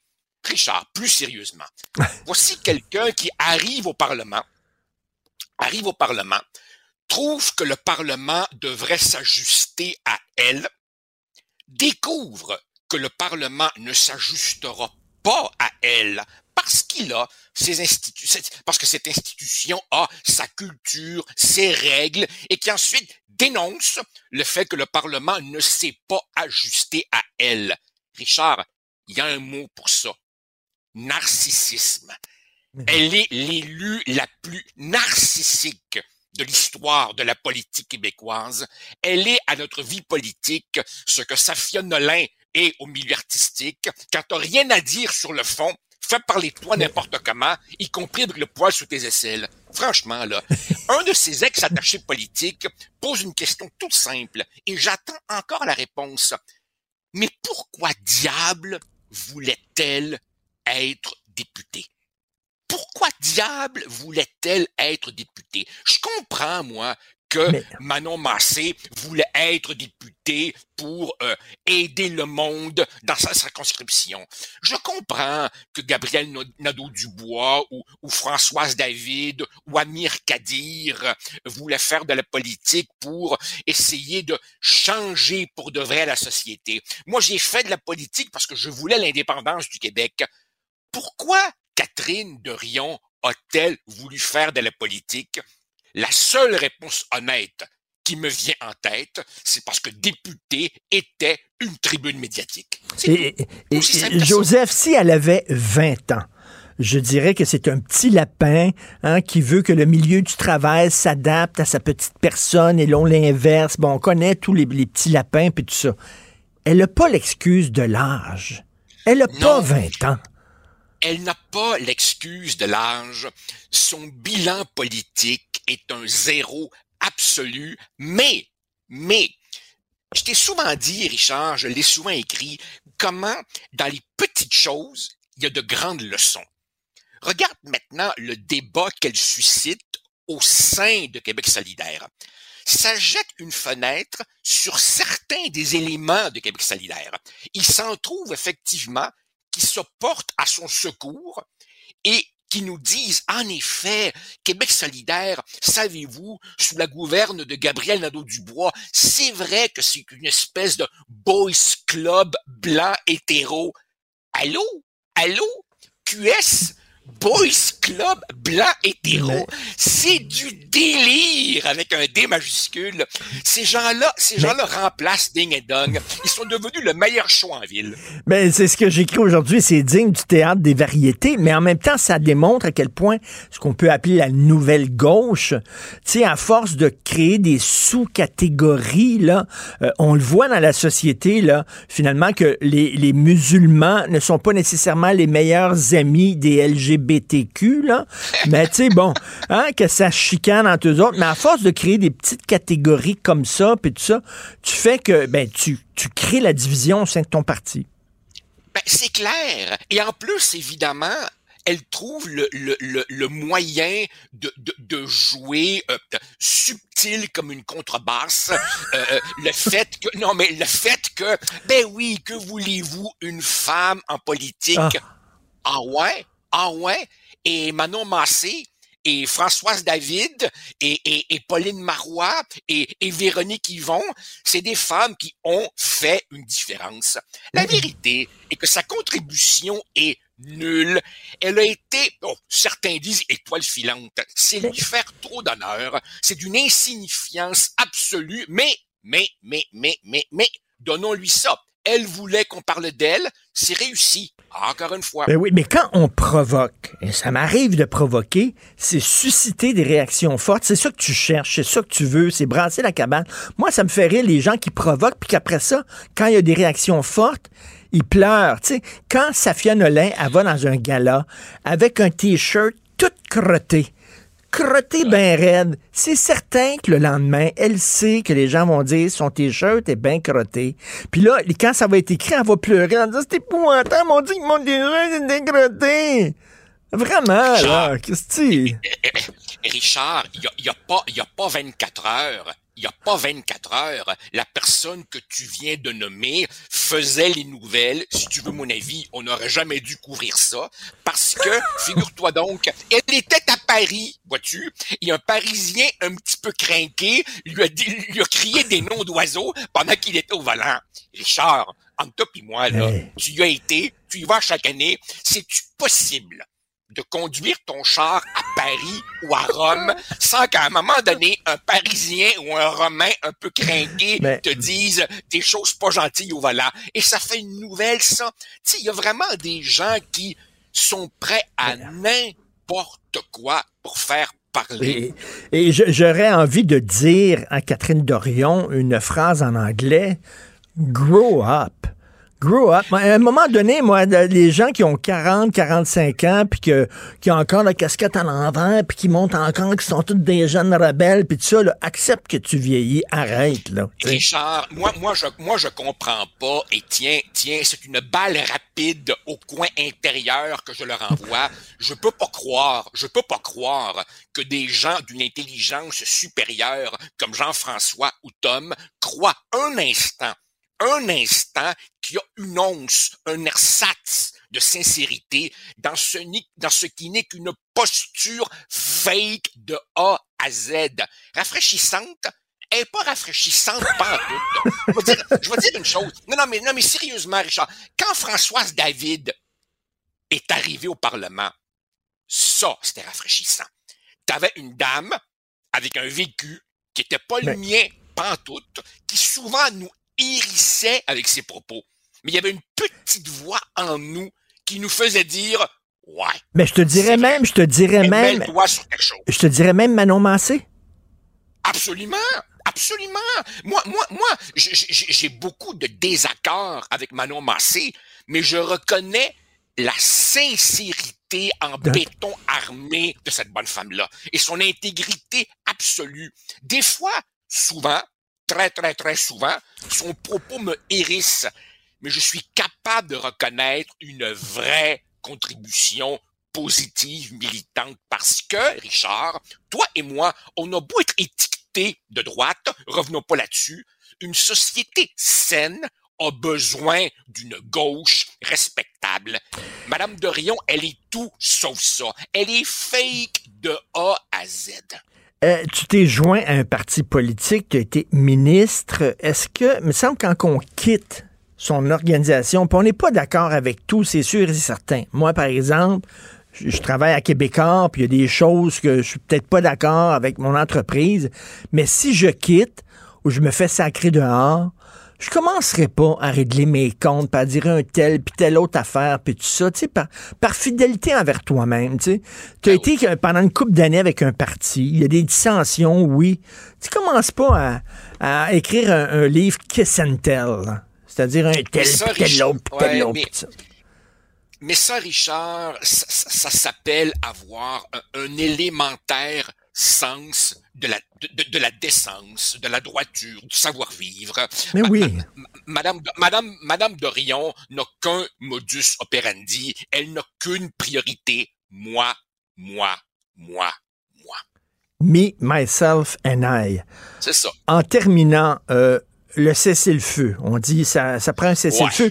Hillary Clinton a dit c'est très naïf le cessez-le-feu parce que si Israël cesse de bombarder Gaza, ben le Hamas va en profiter pour se réarmer. Il en profitera pas pour réfléchir puis euh, puis euh, euh, essayer de tendre des mains à Israël. Ils vont en profiter pour se réarmer parce qu'ils veulent ce qu'ils veulent, c'est éradiquer Israël. Point final.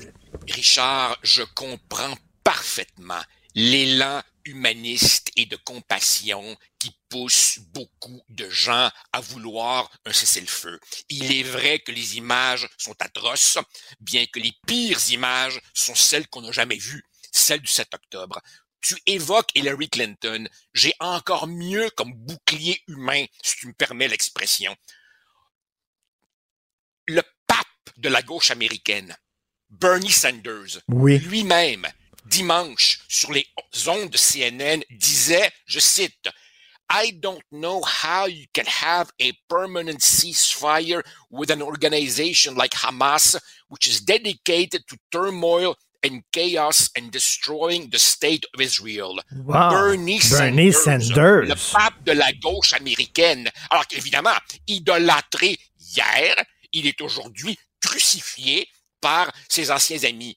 Comment veux-tu parvenir à la quand un des belligérants dit en partant, j'y crois pas à la paix, j'en veux pas, j'en ai jamais voulu, j'en voudrais jamais. Israël a dit, vous en voulez un, cessez le feu, libérez les otages immédiatement. Alors évidemment, ici, il y a des nuances à faire. Élargir les corridors amé- euh, humanitaires, oui. Euh, euh, accélérer peut-être la livraison de médicaments, oui. Mais si le cessez-le-feu est permanent, qu'arriverait-il aux otages? Qu'arriverait-il aux otages? En plus, Mais- évidemment, de permettre au Hamas de se ravitailler? Je ne sais pas si tu as vu hier, Richard, c'est stupéfiant. À CNN, à l'émission de Jake Tapper, un animateur journaliste que j'aime vraiment de plus en plus, on a vu des caméras, euh, des images captées sans doute par un drone entre deux bâtiments du fameux hôpital Al-Shifa. Qu'est-ce qu'on voit? Une figure toute vêtue de noir avec un lance-roquette sur, l'épaule. Voilà. Voilà. Et écoute, en terminant, parce qu'au-delà du conflit Israël-Hamas, on en demande toujours plus aux démocraties. Les démocraties, il faut qu'elles soient euh, parfaites. Alors que les autres pays euh, autoritaires, euh, dictatoriaux, ça, des, régimes épouvantables, ça, on s'attend rien, on leur demande rien. Richard, on en, on en, on en demande toujours plus aux démocraties, mais j'introduirais un niveau supplémentaire. À l'intérieur des démocraties, on en demande plus à Israël qu'à n'importe quelle autre démocratie. Et je m'explique. Est-ce que ces bombardements font des victimes civiles? Ben oui, ben oui. Et c'est la tragédie de la guerre. Mais il me semble qu'au lieu de comparer Israël à un standard de perfection absolue, on devrait le comparer à ce que font d'autres démocraties en guerre. Ben oui, quand les États-Unis ou la Grande-Bretagne euh, euh, bombardaient d'autres pays, ben oui, il y avait des victimes civiles. C'est la tragédie de la guerre. Mais dans le cas des démocraties, euh, on, est toujours dans- dans la culpabilisation et on regarde jamais trop les exactions de l'autre camp parce qu'on sait bien, eux autres, ils sont le même. Et dans le cas, évidemment, d'Israël, on se l'est dit souvent, toi et moi, Israël euh, mérite sa lourde part de reproche. Probablement qu'aucune paix n'est durable euh, tant que Netanyahou sera là, mais on lui en demande plus qu'à n'importe quel autre pays sans prendre en compte le fait qu'il est dans une position absolument unique. Richard, est-ce que tu en connais beaucoup, toi, de pays qui ont le dos à la mer et qui sont entourés de voisins qui pensent que tu devrais même pas exister? Hmm, tout à fait. Bonne question. Merci beaucoup, Joseph. Bonne journée. On se reparle Merci, demain. Richard. Confrontant, dérangeant, divertissant. Richard Martineau, il brave l'opinion publique depuis plus de trois décennies. Imaginez si on disait, OK, tous ceux qui ont un cancer et le, cancer a été diagnostiqué avant 18 ans, on va payer pour vos traitements, mais ceux qui ont eu un cancer diagnostiqué après 18 ans, c'est vous qui allez payer pour vos traitements. Vous allez dire, c'est bien niaiseux, cette loi-là. C'est quoi ça? euh, Arbitraire de même, là? Hey, j'ai appris que j'avais le cancer à 19 ans. Tu payes pour tes traitements. J'ai appris j'avais le cancer à 17 ans. On va payer pour toi. C'est quoi cette niaiserie-là? Mais c'est ça qu'on fait avec le diabète. J'en reviens pas. J'ai appris ça en lisant l'excellent texte de Nathalie Godin, qui est diabétique depuis plus de 30 ans. Hier, elle publiait dans la section Faites la différence du journal un texte, justement, qui, euh, euh, disait que ça avait aucun maudit bon sens. Elle est avec nous. Bonjour, Nathalie Godin. Bonjour, Monsieur Martineau. Je suis très, très contente d'être invitée à votre émission. Ah ben très content de vous avoir. Votre texte était excellent. Bon, euh, le diabète, euh, c'est une maladie grave avec des conséquences graves. J'ai une nièce qui est diabétique et elle a euh, une pompe intelligente à insuline, une pompe à insuline intelligente là, qui permet de lire son taux là, de sucre dans le sang en temps réel et de réagir. C'est fantastique, c'est une technologie incroyable. Elle vit en France, elle vit en France, je sais pas si c'est euh, si c'est couvert par l'État français, mais ça coûte cher cette pompe là. Ça coûte excessivement cher, sauf que euh, ce qu'on oublie, c'est que euh, un mauvais traitement du diabète, une mauvaise gestion au long cours, euh, parce que ce qu'il faut comprendre dans le diabète de type 1, là on parle du type 1 parce qu'il y a deux types de diabète. Bon, moi ce qui me concerne, c'est le type 1. Euh, c'est que le but de notre traitement, c'est d'arriver à, à avoir une glycémie qui est le plus près possible des valeurs cibles, des valeurs normales d'une personne qui est en santé. Et ça, pourquoi? C'est dans le but d'éviter tous les effets délétères et néfastes d'une glycémie qui est trop haute, d'une glycémie qui est trop basse. Ces effets-là, euh, sont, comme je le disais, sont délétères puis coûtent une fortune aux, contribuables. Donc, on oublie souvent, on va dire euh, souvent l'argumentaire que je tiens à déboulonner ici, là, auprès de vous, Monsieur Martineau. Actuellement, au Québec, c'est dire, ah oui, mais ça coûte très cher euh, rembourser la pompe à insuline à tous les diabétiques et ceux qui ont plus de 18 ans. Mais savez-vous combien ça coûte un diabétique? Qui a de la difficulté à gérer sa glycémie au jour le jour? oui. Parce que ce qu'il faut comprendre, c'est que il y a une quarantaine de facteurs qui sont extérieurs à notre contrôle qui influencent la glycémie. C'est pas parce qu'on a une mauvaise volonté de, de, de se traiter là, c'est que le stress, comme là je vous parle aujourd'hui là, ben j'étais stressée avant l'entrevue, la glycémie est montée au plafond. J'ai rien changé dans mon mode là, tu sais, j'ai déjeuné pareil, j'ai fait toutes les mêmes activités, mais là je suis au plafond. Pourquoi? Parce que je suis stressée. Donc il y a plein de facteurs qui, qui influencent notre glycémie qui sont hors de notre contrôle. Et lorsque les glycémies, justement, varient d'une manière trop grande, ça crée des effets délétères sur la santé. Euh, juste quelques exemples. Cécité, euh, amputation, Ben oui. cardiovasculaires, euh, greffe de rein, euh, insuffisance euh, chronique rénale. et- et Madame Godin, si on, si on voit ça seulement, seulement sous l'angle monétaire, là, euh, si on enlève les sentiments et on voit ça seulement sous l'angle monétaire, ça coûte pas mal plus cher prendre soin euh, de gens qui ont des graves problèmes de santé, qui vont occuper des lits puis tout ça, que de leur payer une pompe. fait. Tout à fait, parce que juste un exemple, un exemple, une seule personne au Québec là, qui est dialysée, qui est sur la dialyse, coûte 80 000 dollars par année aux contribuables. Une seule personne.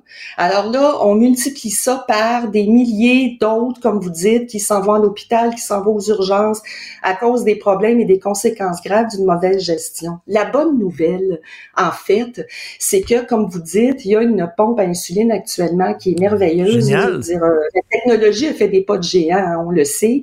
Et comme vous expliquiez euh, précédemment, c'est que, euh, je veux dire, la pompe euh, parle au petit capteur à glycémie qu'on a, puis en- le capteur envoie nos glycémies en temps réel.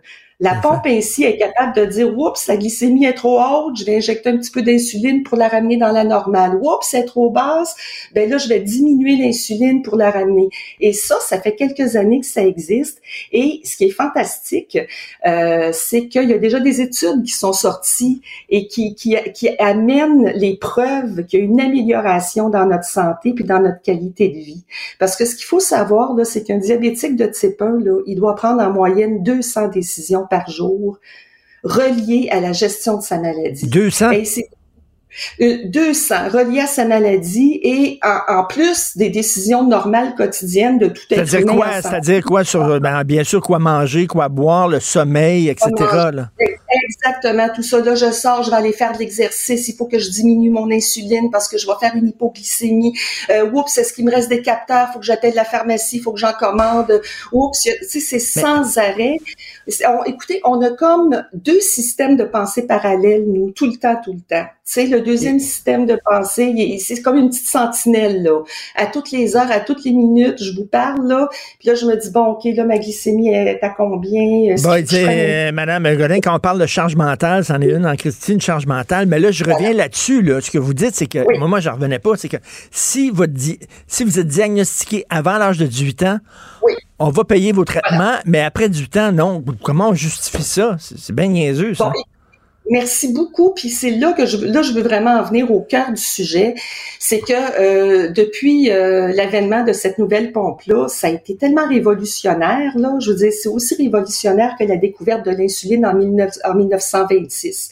Dans notre traitement là, c'est c'est fabuleux. Puis c'est la raison pour laquelle il y a il y a, il y a la moitié des provinces canadiennes qui remboursent la pompe universellement à tous les diabétiques qui en ont besoin, les territoires du Nord-Ouest avec. Donc, ils ont compris. Euh, également, euh, écoutez, le fédéral n'est pas en reste. Là.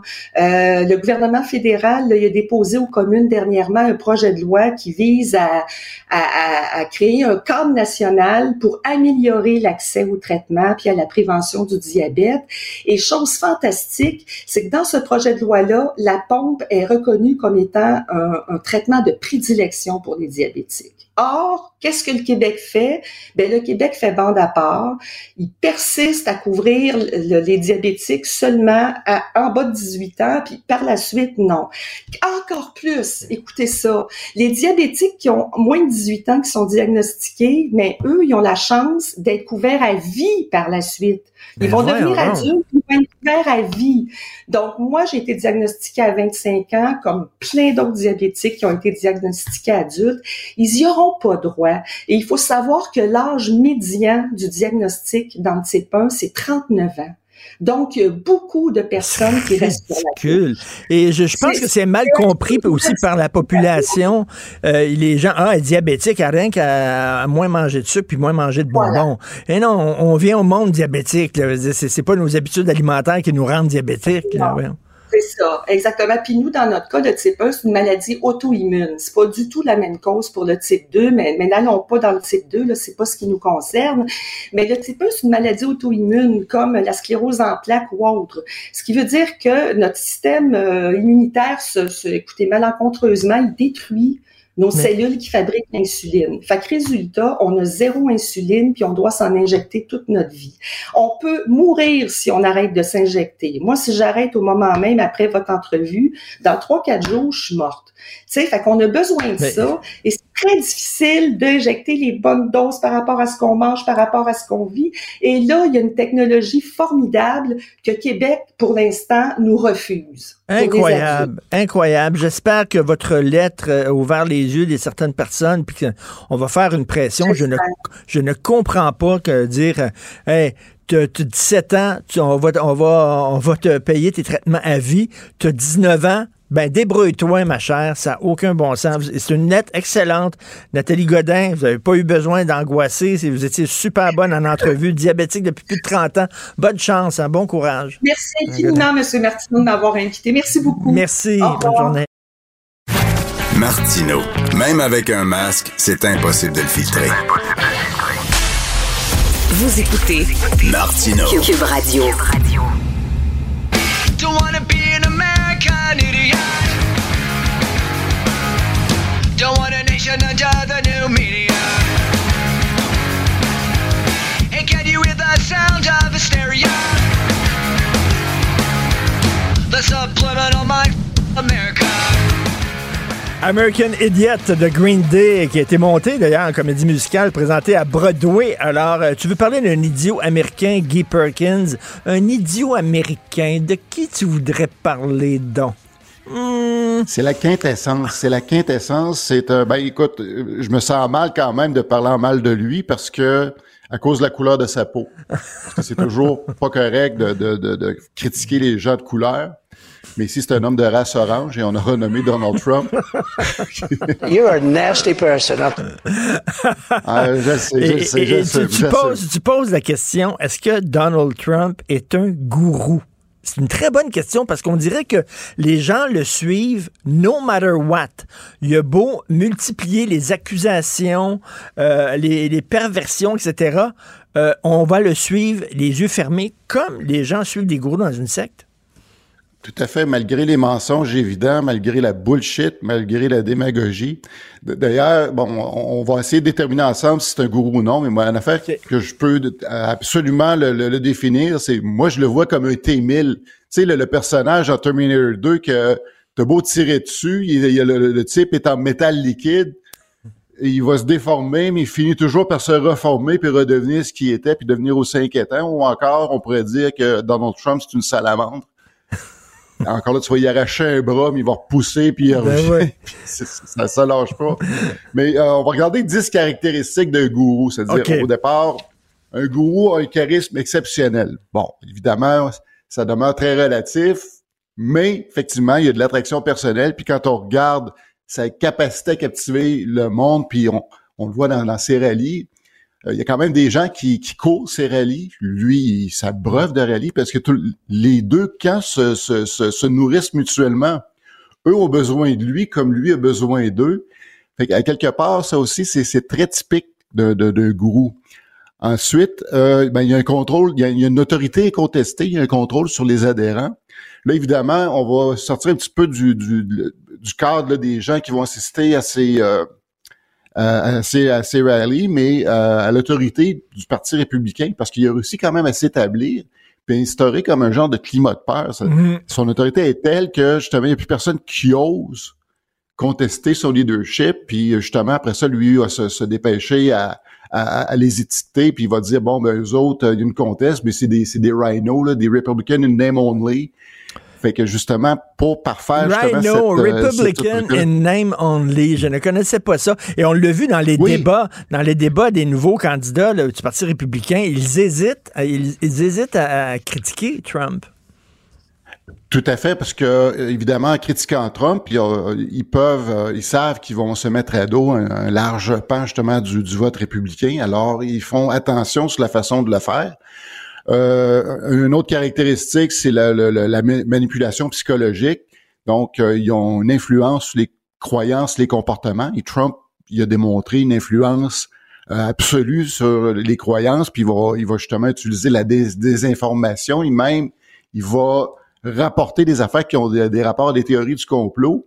Fait que ça encore là, ça alimente tout la, confusion au niveau de ces gens. Puis lui encore là, c'est un outil redoutable auquel qui- l'utilise.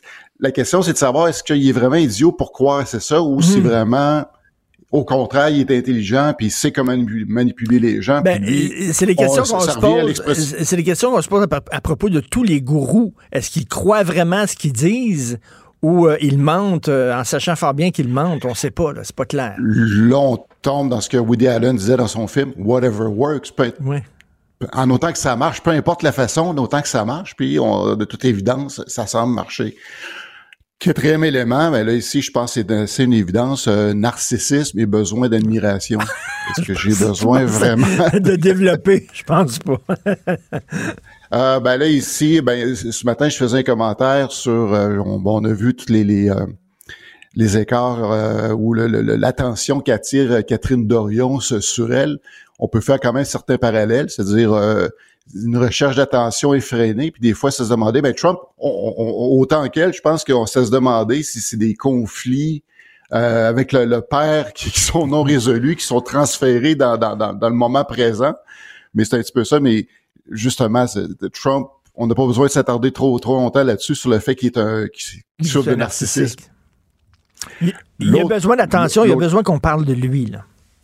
Oui, absolument. Et, en- et surtout de ne pas être contesté. Mhm. Ensuite, c'est la promesse de solution ou de salut, c'est-à-dire des réponses simples à des affaires hyper compliquées. Euh, c'est encore là, dans, dans, dans- dans sa rhétorique, on, on le voit souvent arriver avec des affaires absolument euh, absolument Ben, Écoute, euh, le mur, le mur est une solution Le simple. mur à, est- est un euh, exemple. Une situation compliquée, mais pendant la pandémie, là, il disait qu'il fallait se rentrer comme un néon dans le Schtroumpif ou quelque chose comme ça. Là. Ah, ben écoute, euh, il y a eu ça, il y a eu, là, il voulait s'injecter du, du détergent, euh, il, voulait couper court. Oui, c'est Parce ça. qu'il avait entendu parler que le- les, les détergents, euh, les, il s'était recommandé justement de nettoyer les surfaces pour tuer le virus. Lui, bon, la, la, la, la conclusion qu'il en a tirée, ben si ça fonctionne pour faire le nettoyage et tuer le virus, ben pourquoi qu'on s'injecte pas du, dé- du détergent? Hein, hein, hein? Hein? Il y en a là-dedans. Un plus un égale 4. Un plus un égale 4. Euh, ici, encore là, on peut... euh, L'exploitation des disciples dans le sens qu'il y a un usage abusif de son autorité. Là, évidemment, chez les gourous, euh, ça va être des questions d'abuser sexuellement des, cho- des choses de, de- de ce genre-là, ou encore d'aller euh, d'aller les, les- les démunir au point de vue financier, de Oui. demander de l'argent que de, de- sans fin.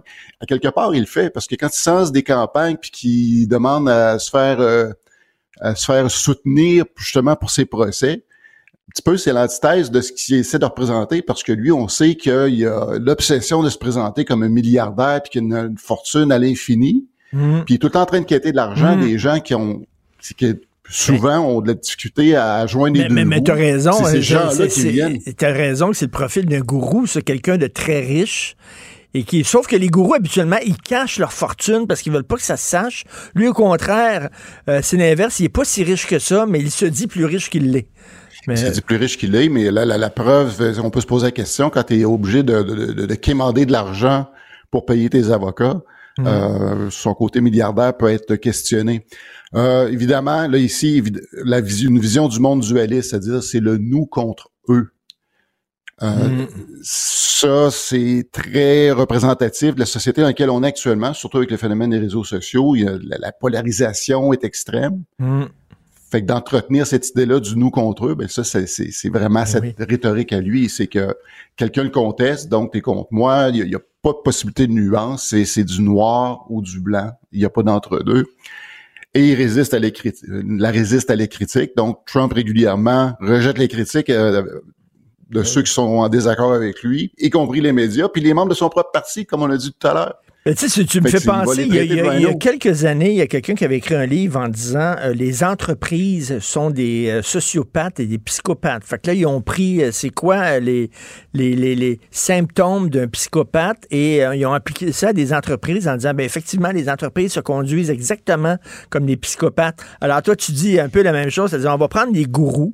C'est quoi, euh, c'est quoi être un gourou? Puis euh, écoute, ça colle parfaitement à, à Donald Trump, ce qui nous amène, le Trumpisme est un phénomène religieux. Tu sais, des fois, on dit ça du wokisme, Oui. que c'est un phénomène religieux. Le Oui, oui, tout à fait. Les, deux, les deux cochent, cochent la case justement de, de religion. Et souvent, quand on va parler de religion, on va penser qu'il y a une déité, une- un personnage céleste qui est associé à ça. Non, quand on regarde la définition du mot religion, ça vient de, de- du grec religare, qui veut dire se rassembler autour de quelque chose. Ici, c'est de se rassembler autour d'une idée ou justement d'un personnage qui Mm. euh, plus grand que nature comme Trump. Là. Et te demande, euh, un, Ensuite- gros, un gros te demande de croire sans, sans, sans voir. Là, tu sais, euh, crois que je suis contester. innocent sans, sans preuve. Excuse-moi, continue avec euh, tes... euh, Oui, euh, neuvième point, création d'une réalité alternative. Ça, ça faisait partie de sa, sa rhétorique. On se souvient, euh, d'ailleurs, euh, son, son- une de ses ass- assistantes, que son nom m'échappe, euh, on, on essayait de, de, de justement de contester le fait, lui, qui disait que ça a été la plus grosse foule qui avait assisté à son inauguration Oui, euh, en, deux- en 2017. Puis que là, tout le monde disait, ben non, non, ben là, on voit bien que les photos démontrent le contraire. Il y avait très peu de monde à son inauguration. Puis elle était là, non, non, mais tu sais, il y a- ça existe des réalités alternatives, puis que même titre, encore là que le wokisme va le dire, c'est qu'eux aussi sont, vivent dans une réalité alternative. Fait que ces deux extrêmes, finalement, on en a parlé un petit peu la semaine passée, le- le- de- du phénomène là, de, de, de faire à cheval, où les extrêmes, en bout de ligne, se, se, se, se, re- se se rejoignent. recoupent et, et euh, ça revient à la même chose en bout de ligne. Et finalement, ben, l'isolement des adeptes, euh, là ici, contrairement à des gourous comme on a vu euh, euh, avec Jim Jones euh, dans, en, en Guyane, ces choses-là, évidemment, l'isolement était différent ici. L'isolement de des adeptes de ce type-là euh, dans, dans le contexte politique, ça va être plus de se retrouver dans des chambres d'écho. Hmm. Euh, j'entendais, je me souviens plus, j'entendais ça cette semaine, j'ai écouté plusieurs podcasts, il y avait quelqu'un qui disait quelque part que les gens craignent la censure, mais la censure actuellement, c'est pas le fait de, de, de que quelqu'un va couper sciemment de l'information à des gens. La, la pire censure qui peut exister actuellement provient des algorithmes sur nos, nos, nos réseaux sociaux. Parce fait que, tu n'as pas accès, que t'as pas accès à certaines informations qui pourraient. Des informations, parce que toi-même, tu te coupes en allant choisir en faisant des billets de confirmation. Exactement. Alors, ça devient une forme de censure parce que tu toi, que, que tu t'imposes toi-même parce que Mais, tu te coupes d'autres informations qui pourraient te donner beaucoup écoute, plus de, de euh, nuances. Guy, dans ta, ta démonstration, elle est assez, euh, assez convaincante. Je vais rien te dire, selon un sondage du New York Times, s'il y avait des élections aujourd'hui, c'est ton gourou qui remporterait. Non, non, non, non, non, non. Richard, non, non, Richard, non, Richard, ce n'est pas mon gourou. Je ne fais que pointer du doigt là où est le gourou. Merci beaucoup, Guy Perkins. Alors, American Idiot, ça allait très bien avec ta chronique. Salut, Guy. Martino. L'opinion populaire. L'opinion populaire.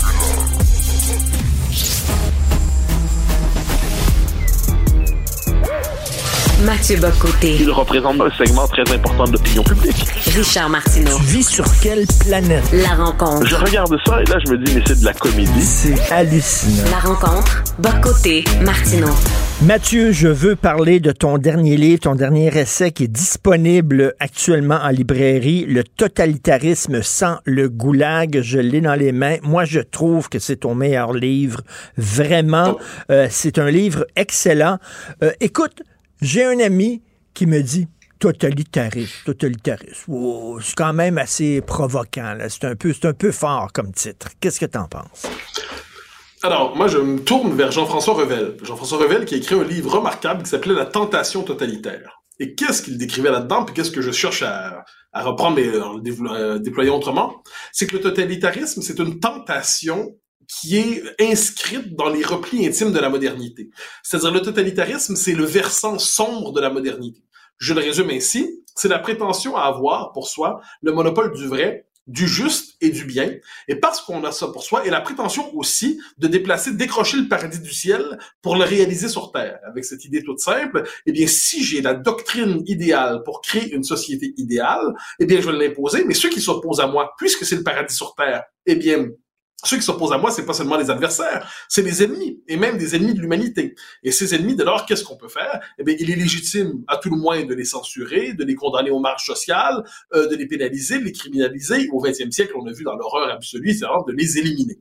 Alors, le XXe siècle, on a eu quelquefois l'impression, après 1989, que l'expérience totalitaire était terminée. Hein, Le nazisme s'était effondré, le communisme s'était effondré, mais on a oublié que la tentation totalitaire, justement, elle peut se recomposer à l'abri des systèmes concentrationnaires atroces qu'on a connus évidemment au 20e siècle, mais elle revient aujourd'hui autour de quelle promesse cette fois? Ben, C'est le paradis diversitaire, c'est une société délivrée du mal, c'est une société délivrée de l'intolérance entre guillemets, délivrée de la haine. Et là, ça nous ramène à cette question centrale. On a comme époque, on nomme haine toute forme de désaccord significatif avec l'esprit de l'époque, avec les revendications dites minoritaires. Vous êtes en désaccord, vous n'êtes pas un adversaire, vous êtes un haineux. Et la haine doit être éradiquée. Donc, se réactive la tentation totalitaire. Je ne dis pas qu'elle est aboutie partout, on s'entend, mais je dis que c'est un processus qu'il nous faut nommer et qu'il est difficile de repérer parce que justement, on a résumé le totalitarisme au goulag. Or, il se présente à nous aujourd'hui autrement. Écoute, tu es un maître de la démonstration, on le sait, mais moi, je trouve aussi que tu es un maître des citations. Tu arrives toujours à trouver des citations d'artistes et de penseurs qui illustrent tellement bien euh, ce que tu dis. Par exemple, tu ouvres ton livre avec une citation, je ne connaissais pas, de Jean Ionesco, qui est extraordinaire. Alors, la Ah voici. Je crains la réalisation généralisée de l'utopie. Lui, les utopies, ça, le- lui faisait peur. C'est le meilleur des mondes d'Aldoc euh, euh, là.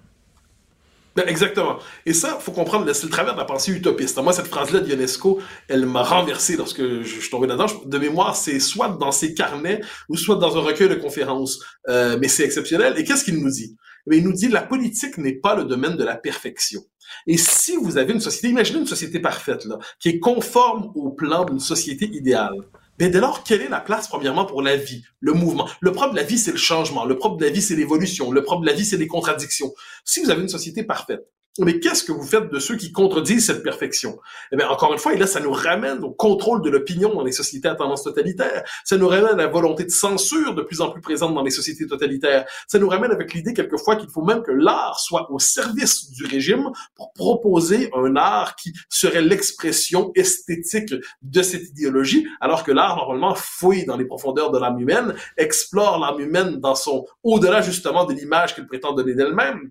Donc ça, Ionesco a ce génie dans cette formule, d'autant que lui-même euh, était, euh, dire, a connu ça en direct, a connu ça directement. Puis il raconte dans ses échanges quelque part, je crois que j'ai fait écho dans le livre aussi, il raconte dans un, dans un texte, il dit un jeune stalinien, euh, mais qui n'était plus stalinien, lui dit, euh, ben, vous avez, vous, vous avez tort, euh, Ionesco, vous aviez, vous étiez anticommuniste à l'époque, vous n'aviez pas le droit de l'être. Et ça nous rappelle, parce que vous, étiez pour anticommuniste pour des mauvaises raisons. Ça nous ramène à cette phrase dont on a souvent parlé, toi et moi, à mieux voir avoir tort avec Sartre que raison avec Aaron, parce que Aaron avait, euh, Sartre avait tort pour de bonnes raisons et Aaron avait raison pour de mauvaises raisons. Et eh bien ça, ça se reproduit aujourd'hui dans tous les débats publics qui sont les nôtres. Écoute, euh, si je peux euh, prendre une autre citation que moi je trouve formidable, tu l'as déjà, euh, tu l'as déjà cité à notre antenne, c'est ton chapitre 2 qui est extraordinaire, l'institutionnalisation du mensonge, le réel ne passera pas. C'est un chapitre très important. Et tu commences en citant ce Jenistine, et là, je dois la lire, cette citation-là. Nous savons qu'ils mentent. Ils savent aussi qu'ils mentent. Ils savent que nous savons qu'ils mentent. Mais nous savons aussi qu'ils savent que nous savons. Et pourtant, ils continuent à mentir. C'est génial, ça. Ah, mais c'est exceptionnel. Et ce Jenny toute sa réflexion sur le totalitarisme est une réflexion sur le rôle du mensonge dans les sociétés. C'est-à-dire qu'il y a du mensonge, aucune société n'est absolument transparente elle-même, mais quand une société est fondée sur un mensonge institutionnalisé, parce que certaines vérités la feraient éclater, c'est quand même fascinant. Et ça, est-ce que ça parle encore de nos sociétés? Moi, je suis, je, fréquente très souvent la classe politique pour l'interviewer et ainsi de suite, en France, mais aussi autrefois au Québec, mais là, je me concentre sur la France pour mon exemple. Combien de fois en interview, j'ai, le politique, on lui parle, et ensuite en privé, il nous dit non pas une version atténuée de son propos ou radicalisée, il nous dit le contraire intégralement. Et là, quand tu lui dis, mais pourquoi? Mais il dit, mais parce que si je disais ça, il veut imaginer les conséquences. Donc là, on a vu, par exemple, je donne quelques exemples dans tous les débats sur l'insécurité en France. Pendant longtemps, il n'y a pas d'insécurité. Il y a seulement un sentiment d'insécurité, donc il n'y a pas d'insécurité objective, c'est dans votre tête. Et délivrez-vous de vos peurs maniaques et paranoïaques et vous n'aurez plus de soucis parce que c'est un pur sentiment d'insécurité. Le débat sur l'identité de genre est absolument fascinant à la manière aussi. Euh, quand on dit, quand tout le monde est obligé, je donne, je donne cet exemple-là dans le livre, 2022, le planning familial. Le planning familial en France, c'est une organisation féministe importante. Publie, euh, fait une publicité en disant, nous, au planning familial, nous savons qu'un homme peut être enceinte. Ah, c'est quand même un peu, c'est quand même la fake news anatomique et biologique du siècle. Alors là, querelle, polémique, politique, tout ça. Et Isabelle Rome, qui est la ministre de l'égalité entre les sexes, intervient en disant, ceux qui s'opposent à cette affirmation versent dans des propos transphobes et en viennent à soutenir l'extrême droite. Alors là, c'est quand même, ils font le jeu de l'extrême droite. Donc, si vous nommez une réalité qui entre en contradiction avec le dogme diversitaire dans ces différentes manifestations, euh, l'immigration est en toutes circonstances heureuse et lumineuse, ou encore un homme peut décider d'être une femme, une femme peut décider d'être un homme, euh, on reconnaît pas votre sexe à la naissance, on vous l'assigne de manière autoritaire, on peut, le racisme anti-blanc n'existe pas, si vous soutenez le contraire, vous êtes un extrémiste de droite, eh bien, il y a une institutionnalisation du mensonge qui fait penser, moi, quand je lis Solzhenitsyn, quand je lis Miloche, qui est un autre auteur que je vénère, oui. euh, quand je lis, j'ai quelques fois l'impression que ça décrit beaucoup les, non pas nos sociétés dans le détail, mais le mode de fonctionnement d'une bonne partie de nos élites. Et ce que tu dis à la fin, c'est qu'il faut, et là, tu sais, tu boucles la boucle parce qu'on revient à la citation de Ionesco. Et dit, je crains les réalisations généralisées de l'utopie. Ce que tu, tu termines en, en, en, disant, il faut apprendre à vivre avec un monde imparfait. Et c'est la recherche de perfection qui est inquiétante et épeurante. Ben absolument. Toute forme de paradis sur Terre serait terrifiante. Ne l'oublions jamais. Oh, le 20e siècle a voulu faire le paradis sur Terre et il a fait l'enfer sur Terre. Moi, je pense que la beauté de l'humanité, c'est pour ça que je termine avec une citation de Chesterton, que j'aime passionnément. C'est un auteur que j'ai lu, relu, re-relu. Chesterton nous dit, il faut renouer avec l'être humain.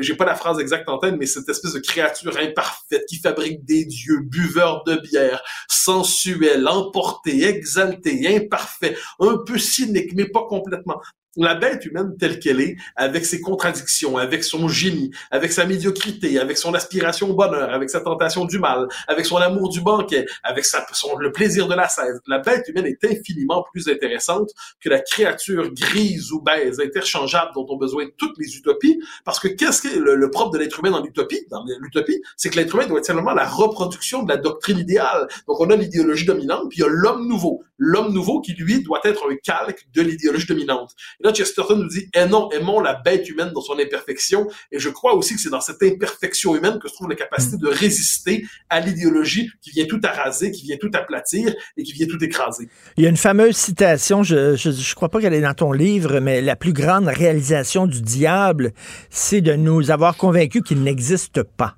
Et c'est ce que disent ah, maintenant les wokistes. Le, le wokisme, ça, ça n'existe pas. C'est une invention. Mais, non, mais tout à fait. Alors moi, j'utilise cette formule-là, mais dans une autre, dans un autre débat, parce que tu as raison. Le, le il y a l'originalité de la chose. Les woke se sont d'abord dit woke avant de refuser cette étiquette, parce qu'ils se sont rendus compte qu'elle se retournait contre eux. Et ça, c'est intéressant. Mais là, moi, ce qui est intéressant, c'est que j'utilise cette formule-là dans le livre, mais sur le mode pour l'enquête sur l'extrême droite, parce que je chapitre sur l'extrême droite introuvable.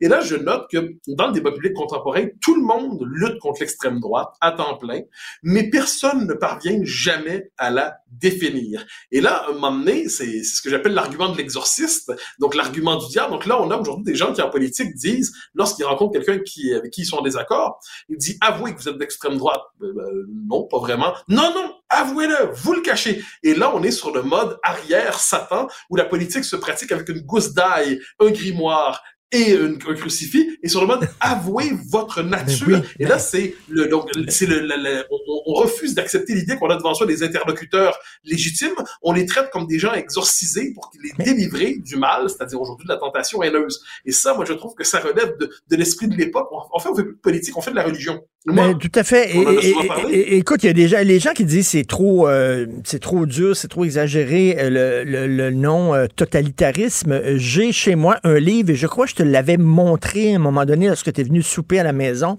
Mais c'est un livre qui était, euh, c'est un livre de photos par un photographe chinois qui se, se baladait dans les villages en Chine pendant la révolution culturelle et qui prenait des photos de ces gens qui, parce qu'ils avaient dit des mauvaises choses sur le régime, devait se tenir debout sur une scène pendant des heures avec un, un bonnet d'âne littéralement sur la tête et euh, avec un écriteau accroché à leur cou euh, disant que, que c'était des ennemis du régime et les gens du village défilaient et leur crachaient dessus.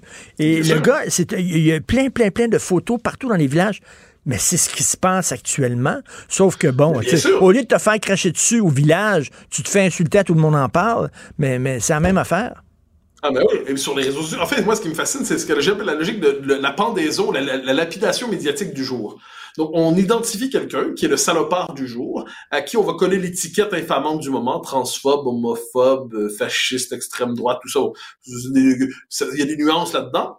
Et là, qu'est-ce qu'on nous dit? Eh bien, tout le monde doit le condamner. Et là, celui qui ne condamne pas à ce moment-là, celui qui ne participe pas au lynchage, est dès lors vu comme suspect, parce que si vous ne participez pas au lynchage, dès lors êtes-vous complice du lynché. Est-ce que votre silence ne serait pas une forme de complicité avec l'homme ou la femme qui est aujourd'hui dénoncé? Donc, on le voit souvent, il y a la controverse du jour, puis là, il y a les espèces de commissaires politiques qui servent aujourd'hui de journalistes et qui euh, vont dire ah lui n'a pas dénoncé. Pourquoi vous vous n'avez pas dénoncé? Est-ce que votre euh, votre silence ne cache pas quelque chose d'atroce? Et ça, je pense que c'est encore une fois c'est la logique totalitaire et, avec l'autocritique. Tu parles de ce qui se passait dans la chaîne de Mao. Aujourd'hui, quand quelqu'un a le malheur de contredire l'idéologie dominante, l'idéologie diversitaire, mais il doit aller faire pénitence publiquement. Et c'est toujours, on connaît même le rituel. Hein, c'est, il va commencer à dire, euh, je ne me suis pas rendu compte de la portée de mes propos sur soit le sexisme, le racisme. Euh, je n'étais pas conscient de mes privilèges d'homme blanc hétérosexuel. Je m'en excuse. J'ai parlé à mes amis féministes ou racisés qui m'ont expliqué à quel point mon propos était inacceptable. je me suis engagé à me réformer, à me rééduquer, mais je leur demande pas de me rééduquer parce qu'ils ont déjà le fardeau de porter leurs conditions minoritaires. Donc, je me rééduquerai et mon objectif au terme de ma rééducation, c'est de devenir un allié des minorités Mmh. du moment. Et comment en donnerais-je la preuve? Je deviendrai un délateur moi-même pour condamner ceux qui, dans mon groupe antérieurement, n'ont pas encore accompli ce processus de conversion, celui que je viens de faire. Mais je m'excuse, ça c'est la réinvention du schéma de l'autocritique euh, maoïste ou communiste, mais dans les sociétés diversitaires, j'en avais parlé dans mon livre précédent, j'en reparle dans celui-là, parce que ça pour moi c'est une question centrale, cette exigence d'autocritique pour être capable de réintégrer en société, à condition d'avoir des genoux rougis et d'être sur le mode de la pénitence absolue, et ça c'est quand même un, un- un trait marquant, je parle de la psychologie totalitaire. À condition d'avoir les genoux rougis. J'adore ça. C'est un excellent livre. et Je, je le dis, moi, je trouve que c'est ton meilleur. euh, et euh, tu en as écrit des bons. Le totalitarisme sans le goulag. Et j'aime particulièrement la photo, l'image. Un homme, il y a un bandeau sur la bouche, bien sûr, parce qu'on veut le faire taire, mais le bandeau, c'est un hashtag. Ah ça, ça, c'est brillant, Les, ça. les illustrateurs de livres sont remarquables. Celui qui a fait ça, j'ai vu la couverture de mon livre, je me suis dit, le type a tout, tout compris. Tout compris. Un excellent livre, et même si vous ne lisez pas beaucoup d'essais, c'est facile à lire, c'est facile à comprendre. Euh, c'est une démonstration totalement éclairante. Un excellent cadeau de Noël, avec à côté le roman de Joseph Facal. Deux bons livres Évidemment, de nos absolument. collaborateurs. Merci beaucoup, Mathieu. À demain. Bonne journée. Merci. Bye bye. Pour une écoute en tout temps, ce commentaire de Mathieu Bock-Côté est maintenant disponible sur l'application Cube ou en ligne au cube.ca. Tout comme sa série Les idées mènent le monde, un balado qui met en lumière, à travers le travail des intellectuels, les grands enjeux de notre société. Cube Radio. Martino. Le préféré du règne animal. Bonjour les petits lapins. Il y a des gens derrière dont l'intention est carrément de renverser ce système-là. Luc la liberté. Contre, pas une refonte du système. On est contre le système, point. La rencontre La Liberté, Martineau. Alors, bien sûr, on va parler de Trump, car si vous voulez, Luc, la liberté est tellement possédée par Donald Trump. Ça n'a pas de sens. Écoute, Luc, Je n'ai jamais, je n'ai jamais réveillé ma blonde. Je n'ai jamais réveillé ma blonde en disant Donald, il faut que je parte au travail. Donc ça ne m'est pas encore arrivé. Il y a des moments où je pense à autre chose. Non, Donald, faut se parler. Euh, écoute, euh, il y a d'anciens alliés. Il y a d'anciens alliés de Donald Trump qui ont, comme on dit, craché le morceau. Ouais. J'aime bien l'expression anglaise spill the beans, c'est-à-dire vomir les fèves. Voilà. Alors, euh, explique-nous ça. Ben écoute, même deux choses euh, en passant là, pour les pour, pour les autres obsédés comme moi. euh, Il y a le Washington Post qui euh, diffuse des extraits d'un autre livre à venir sur Trump, mais crois-le ou pas, on y apprend de nouvelles choses, donc des choses dont qu'on ne savait pas su- sur Trump et qu'on est en mesure de confirmer. En gros, il vit dans une réalité alternative. Revenons à Spill the Beans. En revenons à euh, il y a- les Canaries se mettent à chanter, c'est Ah, l'équivalent à peu près bon, québécois bon. de Spill the Beans. Donc, euh, ben, on, on avait euh, tous les deux discuté du fait qu'il y a des anciens collaborateurs de Trump, dans certains cas des avocats, qui, euh, dans le dossier en Georgie, celui où on disait ben, Trump a tenté de faire invalider puis même de trafiquer euh, le décompte des votes pour obtenir ces quelques 10 ou 11 000 voix qui lui manquaient pour devancer Joe Biden en Georgie, euh, ben, ces quatre-là avaient obtenu, puis on avait dit c'est un peu louche, euh, considérant la gravité des accusations, comment se fait-il que la plupart d'entre eux n'iront même pas derrière les barreaux? Ben on oui. s'était contenté dans la sentence de dire, ben, votre licence pour exercer le droit va être suspendue, votre permis va être suspendu pendant un certain temps, puis on vous demande de vous tenir à l'écart. Mais il ne se retrouvait pas derrière les barreaux. On vient d'apprendre pourquoi. Donc, euh, ABC News d'abord, puis ensuite le Washington Post ont obtenu les vidéos dans lesquelles ben, ils se mettent à table. Et encore là, on confirme ce qu'on entendait ou ce qu'on répète déjà depuis des mois, et même on va plus loin. Euh, parmi les témoignages qu'on entend, il y en a un qui dit le patron, Donald Trump, carrément disait Il n'est pas question que je quitte la Maison Blanche. J'ai gagné, je suis convaincu que j'ai gagné, je suis convaincu qu'il y a eu fraude, et on ne me sortira pas de la Maison Blanche. Donc, on se doutait de ça. Euh, on va plus loin que ça. L'important dans un dossier comme celui-là, puis rappelle-toi, on a invoqué euh, la loi qu'on dit de type RICO, c'est-à-dire qu'on on utilise pour lutter contre la mafia, contre le crime organisé. Et très souvent, c'est comme ça que tu l'avais formulé, je pense, quand c'est sorti, on veut pas les petits poissons qui grenouillent hein, en bas. On veut avoir, on veut avoir le gros poisson. On veut aller chercher hein, le, ou le mâle dominant dans le cas de M. Trump. On veut aller jusqu'en haut de la pyramide. Et, tu, parles, tu parles de la, la, loi, tu parles de la loi RICO. Ça me fait penser à un épisode des Sopranos, euh, parce que avant, euh, les, les, entre autres, les sentences pour trafic de drogue étaient légères. Donc, si quelqu'un se faisait pincer, il faisait son quatre ans de prison, puis euh, il, il parlait pas, puis il sortait. Fait que là, ils ont décidé on va mettre des sentences sévères. Et là, quand tu arrives et tu es face à 20 ans de prison, Là, tu commences à dealer avec le procureur puis à stouler ton ancien boss. Et euh, Tony Soprano dit maudit le RICO, ça fait que maintenant, euh, il y a plein de, des gens avant qui faisaient leur sentence de prison, qui se fermaient à gueule, maintenant ils se mettent à parler. Mais c'est ça, là. Voilà. C'est exactement ce à quoi on est en train d'assister. Ce qui est intéressant, c'est que c'est pas le seul dossier où, confronté à des accusations graves, les anciens Trump finissent par le trahir. Et il y a deux choses qui ressortent. Un, il est trahi. Et deux, c'est à quel point c'est grossier comme manœuvre. Ce que Trump exige des gens qui sont près de lui ou ce qu'on lui suggère de faire et qu'on met en opération, c'est tout sauf subtil. Et ça, c'est une chose que je répète depuis que Trump est en campagne électorale il est son pire ennemi. Donc, quand vous imaginez qu'il a fait quelque chose de grave, dites-vous qu'il a fait pire et qu'on va finir par avoir les preuves nécessaires. Donc, j'ai eu aucune surprise en apprenant cette nouvelle-là. Ce que ça fait, c'est confirmer ce qu'on croit, ce qu'on dit, les informations dont on disposait déjà. J'y vais toujours avec les faits habituellement avant d'y aller euh, d'une opinion ou d'un jugement dans certains cas où je me laisse aller à en émettre. Euh, mais écoute, dans ce cas-ci, les faits vont être accablants. Donc, ça, c'est ce qui concerne Donald Trump. Attendons aussi ce qui concerne d'autres euh, d'autres drôles de moineaux comme Rudy Giuliani. Donc, ces gens-là, carrément, ont tenté de trafiquer les machines. Ils ont tenté de, euh, de faire nommer de faux grands électeurs pour enregistrer le vote en faveur des républicains. Et ils ont tout fait et c'est même pas subtil. C'est là où je dis, attendez-vous à ce qu'ils soient condamnés. C'est quelque chose qui est grossier. C'est comme ces manipulations pour ces fraudes à New York. Tout le monde est un peu déçu parce qu'on dit, est-ce qu'on va coincer l'équivalent hein, dans l'histoire d'Al Capone qui euh, se fait coincer uniquement pour ses impôts? Je comprends qu'on puisse être déçu et que Donald Trump n'est pas le seul homme d'affaires qui a fait ça. Il n'est pas le premier. Mais il le fait d'une façon particulièrement grossière et maladroite. C'est ce qui explique que le juge Engoron à New York a commencé en disant vous avez trafiqué les chiffres. Ensuite, mais maintenant, écoutons les témoins. C'est ce qu'on fait pour la défense actuellement de M. Trump. Mais il n'y a aucune surprise là-dedans. Mais, mais quand tu dis, quand tu dis les, son, pire ennemi, là, quand tu dis son pire ennemi, tu sais, quand tu es un chef de clan et que tu es loyal envers tes troupes, mais tes troupes vont être loyales à toi.